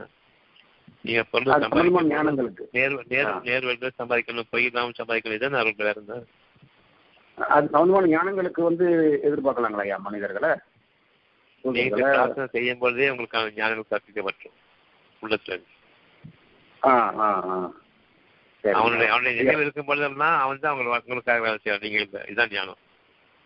ஆ சரி சரி தப்பு செஞ்சா கூட அவனுடைய நினைவு இருக்கும் காரணமாக அது அருளா மாறி உங்க மீது குற்றம் சரிங்க. ஐயா இந்த இந்த இது சொன்னீங்கல்ல ஐந்தில் ஒரு பாகம் இறைவனுக்காக செலவு பண்ணேன்னு. அதில் வந்து வ- என் நண்பர்களில் ஒரு சில பேர் சொந்தக்காரங்கள கூட செலவுக்கு கேட்டால் கொடுப்பேன் நான். அது போய் தண்ணி அடிச்சுட்டு வந்துட்டாங்க அது வந்து பாவக்கணக்கில் சேர்ந்துட மாதிரி எப்படி அது அதுதான் சொன்னேன் உங்களுடைய தூதர் அந்த பணத்தை செலவு செய்யறதுக்கு அதிகமாக அறிஞ்சவங்க. அது அஞ்சுல ஒரு பங்கு அவங்ககிட்ட கொடுங்க. அதன் பிறகு உங்களுக்கு வழிகாட்டுவோம் மிச்சம் இருக்கக்கூடிய நாலு பங்குல அவங்க வழிகாட்டுவோம்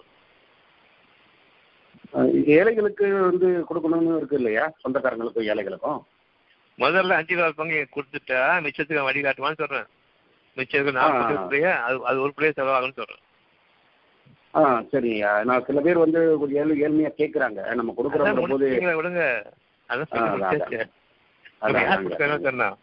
மிச்சம் நாலு இருந்து கொடுங்க. ஆ சரிங்க சரிங்க. ஆ. இன்னும் புரியல ஆ, ஐயா? இன்னும் புரியல தானே. ஆமா அதாவது அவங்க ஆன்மாவுக்கு திருப்தி அந்த விஷயம் புரியுதுங்க அதாவது நூறு ரூபா நூறு ரூபா இருக்கு வச்சுக்க ஆமாங்க. ஒரு அதிகப்படியான காசு நூறு ரூபா இருக்கு சரியா? இந்த நூறு ரூபாயில இருபது ரூபாய அஞ்சு ரூபாய் பங்கு ம். தூதத்தை கொடுத்தா உங்க சார்பாக அவங்களுடைய செலவு எல்லாமே. உங்க எல்லாருடைய சார்பாகவும் அமையும். அவங்களுக்கு நான் ஞானங்களை கொடுத்துருக்கிறேன். எங்க கொடுத்தா நல்லதாக இருக்குன்னு ஞானம் கொடுத்துருக்கிறேன். ஆமாங்க. அதனால அந்த கஷ்டம் உங்களுக்கு வேண்டாம். முதல்ல அந்த செலவு செஞ்சிருங்க. மிச்சம் நாலு பங்கு வச்சு எண்பது ரூபா இருக்கு இல்லையா? அதுல இருந்து நீங்க எப்படி. உருப்படியா செலவு செய்யறது வந்து இப்ப நான் காட்டுறேன்னு இதை உண்டு ஓகே. மனசுக்கு படுறவங்களும் கொடுத்துட வேண்டியதான் அந்த இருந்துச்சுன்னா அப்படிதானேயா எப்ப கொடுக்கணும்? மிச்சம் நாலு பங்குல இருந்தா மிச்சப்படுறதுல மிச்சப்படுறதுல நம்ம செலவு செய்ய மனசுக்கு கொடுத்துடலாம். சொல்ல மாட்டேங்கிறீங்களே. கேட்டுட்டீங்களா செய்வது முதல்ல அஞ்சு ரூபாய்க்கும் கொடுங்க மிச்சம் கொடுக்க வேணாம் வச்சுக்கிறீங்க சரிங்க. அது அதை வந்து அவங்க தவிர செலவு பண்ணிடக்கூடாது இல்லைங்களா? அது அது அதுக்காக சொல்றேங்க வேற ஒண்ணு யாரு? அந்த ஆ, இந்த ஏழைகளும் ரிலேட்டிவ்ஸ் லைன்கள்ல வந்து கேட்கும்போது நீங்க கொடுக்க வேண்டாம். அப்படி கஷ்டமா இருந்தா கொடுக்க வேண்டாம். நீங்க அஞ்சு Okay, கொடுத்துட்டு மிச்சத்தை நீங்க செலவு செஞ்சுக்கணும் நீங்க நல்லபடியா. சரி சரி சரி சரி. சரிங்க சரி சரியா? சரி. சரி. ஆ சரி. வேற ஏதாவது கேள்வி இருக்கா ஹலோ? சொல்லுங்க. இந்த அஞ்சுல ஒரு பங்கு இப்ப நூறு ரூபான்னு சொன்னீங்கல்ல அது அதாவது நூறு ரூபான்னு பிள்ளைங்க கூட அந்த அன்றாட வருமானம் அந்த நூறு ரூபான்னு அந்த இருபது ரூபாயை எடுத்து வச்சுட்டு அல்லாவுடைய இதுக்காகன்னு சொல்லி திரும்ப அருளுக்காக சொல்லுங்க. அதாவது நிறைய சத்தம் பின்னாடி கேட்டுருக்கு ஒன்றும் புரிய மாட்டேங்குது. திரும்ப சொல்லுங்க. அஞ்சு ரூபாய் பங்கு. அ- அஞ்சுல ஒரு பங்குன்னு இப்ப சொன்னீங்க டாக்டர் நூறு ரூபாய் ஆமா. நூறு ரூபாய் இருபது ரூபாய் எடுத்து வச்சு மீதி நாலு பங்குல உங்களுக்கு தோணுனா கொடுங்க இல்ல இது பண்ணுங்க அப்படின்னு அந்த நூறு அந்த இருபது ரூபாய் அந்த நூறு ரூபாய் தான் நம்மளோட இதுன்னு அந்த கண்டிப்பாக அந்த இருபது ரூபாய் எடுத்து வச்சுட்டு நாலு மீதி நாலு பங்கை நம்ம நன்மைக்காகன்னு சொல்லி வச்சு அதுல போகணும்னா கொடுக்கலாம். அது அன்றையோட உங்களோட வருமானம் நூறு ரூபாயாக இருந்தாலும். அப்படியாங்க டாக்டர் எனக்கு உங்கள்கிட்ட நீங்க என்ன செலவு செய்றீங்களோ ஒரு நாளைக்கு ரொம்ப ஜாஸ்தியா போட்டு கன்ஃபியூஸ் பண்ணாதீங்க. நூறு ரூபாய் எவ்வளவு இருக்குது? இந்த ரூபாய் கணக்கு விட்டுருங்க. இன்னைக்கு நீங்க என்ன செலவு செய்றீங்க? பருவத்தில் பாத்தீங்களா இல்லையா? இன்னைக்கு என்ன செலவு செய்றீங்களோ இருந்து அந்த செலவுல அஞ்சு ஒரு பகுதி எவ்வளோ இன்னைக்கு ஒரு ஆயிரம் ரூபாய் செலவு செஞ்சா அஞ்சு ஒரு பகுதி எவ்வளோ ஆ இப்போ நூறுரூபா இரநூறு ரூபா சரியா? இந்த இரநூறு ரூபா அல்லாவுக்கும் தூதருக்கும் சொந்தமானது. இதை நாங்க கொள்றது வந்து எனக்கு தயக்கமோ வெக்கமோ கிடையாது. இதனுடைய கட்டளை விதிக்கப்பட்ட கட்டளை விதிச்சு தீர வேண்டும். ஒரு நாள் இல்லாம இன்னைக்கு நான் சொல்றது காரணம் தயக்கம் இருந்துச்சு. இன்னைக்கு விதிக்கப்பட்ட விதியாக நான் சொன்னதுக்கு அப்புறமா அதை உறுதியா சொல்றேன். ஒவ்வொரு நாள் கணக்குலையும் அஞ்சுல ஒரு பங்கு என்னன்னு பாருங்க. இன்னைக்கு ஆயிரம் ரூபாய் செலவச்சுன்னா இரநூறு ரூபா அஞ்சுல ஒரு பங்கு. ம். சரியா? ம். புரியுதா புரியுதையா? புரியுதுங்க அதாவது நம்ம செலவு பண்ணுனதுல இருந்து அதாவது இன்னைக்கு நான் எவ்வளவு செலவு பண்றேனோ அதுல இருந்து அஞ்சுல ஒரு பங்கு. அஞ்சுல ஒரு பங்கு. அதான் ஆயிரம் ரூபாய் செலவு செஞ்சீங்கன்னு சொன்னா இன்னைக்கு. அஞ்சுல ஒரு பங்கு எடுத்து வச்சு ஆகணும். ம்.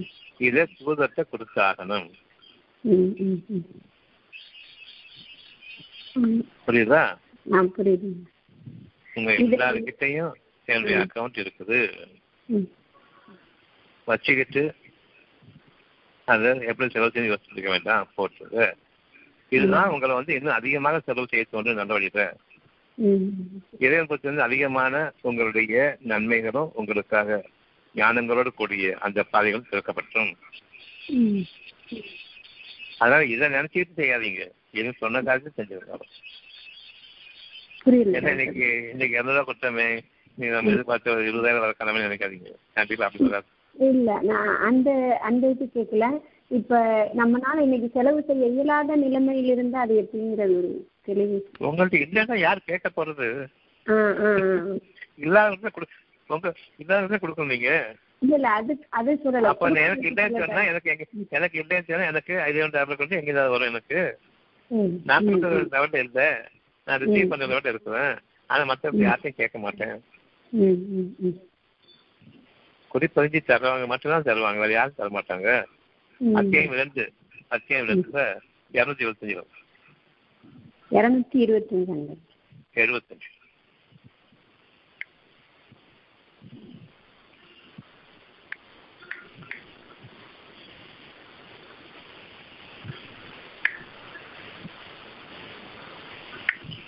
ம். இல்ல இல்ல கொஞ்சம் இருநூத்தி எழுபத்தி மூணு. என்கிட்ட வசதி இல்லை அப்படி சொன்னீங்களா இல்லையா. இப்ப. நீங்க இருநூத்தி எழுபத்தி மூணு தான் உங்களை வச்சுக்கோங்க. வசதி இல்லைன்னா என்ன செய்யறதுன்னு கேட்டீங்களா இல்லையா இப்போ உங்களை பத்தி தான் பேச போறோம் சரியா பூமியில் வாழ ரெண்டு அத்தியாயம் ரெண்டு இருநூத்தி எழுபத்தி மூணு. பூமியில் வாழ முடியாத அளவுக்கு அல்லாஹ்வின் பாதையில் இருப்பவர்களுக்குத்தான் உரியதாகும். இந்த தான தர்மங்கள் எல்லாம். அவங்களுக்கு போய் சேரணும். சரியா? அவர்களுடைய பேருந்தலை கொண்டு அவங்க யார்ட்டையுமே கேட்க மாட்டாங்க. காரணம் அவங்களும் நம்பிக்கை கொண்டவங்க அல்லா தருவாங்க. அவர்களுடைய பேருந்தலை கண்டு அறியாதவன் அவர்களை செல்வந்தர்கள் என்று எண்ணிக்கொள்கிறான். யாரு கொடுக்கணுமோ கொடுக்க மாட்டோம். யாருக்கு தேவையோ அவன் கொடுத்துட்டு இருக்கோம். ஏன்னு சொன்னா அவங்களுடைய பேருந்துல வந்து அவங்க வசதியோட இருக்கிற மாதிரி தான் தெரியும். புரியுதா சொல்றது? தங்களுடைய வலிமை யாரும் பார்க்க கூடாதேன்னு அவ்வளவு பேணிக் கொள்வாங்க அவங்களுடைய அடையாளங்களால் அவர்கள் நீர் அறிந்து கொள்ளலாம். நீர் அறிந்து கொள்ளலாம். அந்த ஒரு பக்குவத்தை தூதர்களுக்கு எடுத்துக்கொண்டிருக்கிறோம் அந்த ஒரு பிரித்தறிக்கூடிய தன்மையை. அதனால நீங்க அவங்ககிட்ட கொடுக்கும்போது அவங்களுடைய செலவுகள் எல்லாமே உங்களுடைய நன்மைகளாக மாறும். அவர்கள் மனிதர்களிடம் வளர்ந்து எதையும் கேட்க மாட்டார்கள். அதனால உங்களுக்கு அவங்களை அறிய முடியாது. நுட்பமான அறிவு யார் கொடுக்கப்பட்டிருக்குதோ அந்த தூதர்கிட்ட கொடுங்க. அவங்களுடைய ஒவ்வொரு செலவும் ஒரு பைசா கொடுத்திருந்தாலும் சரி நீங்க அஞ்சு பைசா செலவு செஞ்சிருக்கீங்க. அதுல ஒரு பைசா ஒரு பங்கு நீங்க கொடுத்தாலும் சரி. ஐம்பதாயிரம் ரூபாய் கொடுத்தாலும் சரி அவங்க ஒரு லட்சம் சம்பாதிச்சு செலவு செஞ்சிருக்காங்க. எல்லாம் ஒண்ணுதான். நீங்க ஒரு பைசா கொடுத்ததும் அவங்க ஐம்பதாயிரம் ரூபாய் கொடுத்ததும் எல்லாம் ஓ. எனக்கு புரியுதா? நீங்க செலவு செஞ்ச ஒரு பேச அவங்க செலவு செஞ்சு ஐம்பதாயிரம் ரூபாய் இல்ல நன்மைகளுக்காக செலவு செஞ்சதுக்கு கணக்கு கோடி கணக்கு கிடையாது. இங்கதான் வந்து நான் பெருமை கொண்டவன் நீ சின்னவன் நீ பெருசவங்க அடையாளமே வராது. சரியா. இப்ப என்ன புரியுது உனக்கு? என்ன புரியுது இது வரைக்கும்? தான தர்மங்கள் எப்படி? தான தர்மங்கள்? அதாவது நம்மனால என்ன இயலுதோ அதை உரியவர்களிடத்தில் கொண்டா நம்ம கொடுத்தது சிறிய ஒரு இதாக இருந்தாலும் அதெல்லாம் பல்கி பெருகிட செய்வாங்கிறது விளங்குது ஆமா. பணத்தை பெருக்க செய்யணுமா? அதை நினைச்சாதீங்க அருள் ஆ, அருளை ம், பெருக்க செய்யணும்? மனசுக்கு அமைதியும் நிம்மதியும் பெருக்க செய்யும் நோய்கள் வறுமை தீண்டாது ம், அவ்வளவுதான். நோயும் வறுமை தீண்டாது அவ்வளவுதான். பெரும் பணக்காரன் ஆகணும் கொஞ்சம் கலக்கலாது ஒரு காலம் முடியாது. ஏன்னா அடக்கி ஆள்வான் கொஞ்சம் விட்டு நான் ஆளை காணா போயிடுவான் அவனை விட்டு. அவன் தெரியும்.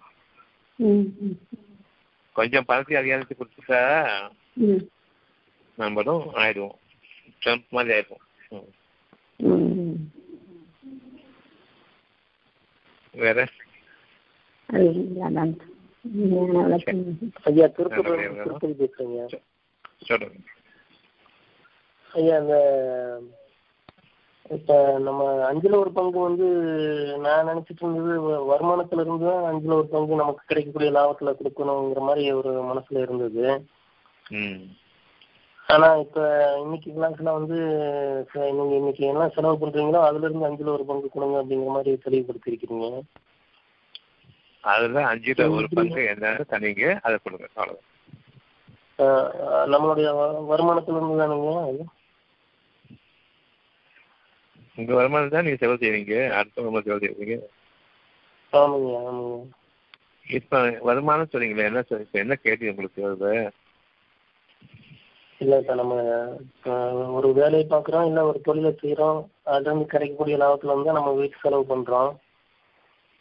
ஆமா. அந்த அந்த என்ன லாபம் கிடைக்குதோ அதுல இருந்து நம்ம அஞ்சுல ஒரு பங்கு எடுத்து வச்சுட்டு மீதி வீட்டு செலவு பண்ணிக்கிறோம். இல்ல அப்படி கிடையாது. நீங்க ஒரு பத்தாயிரம் ரூபாய் சம்பாதிக்கணும்னு வச்சுக்கோங்க. சரிங்க. பத்தாயிரம் ரூபாய் செலவு செய்ய போறீங்க? இல்ல. இல்ல. அதை அஹ், முந்நூறு ரூபாய் செலவு செய்வீங்க நானூறு ரூபாய் செலவு செய்வீங்க. இல்லையா? அது ஆயிரம் ரூபாய் செலவு செய்வீங்க ரெண்டாயிரம் ரூபாய் செலவு செய்வீங்க.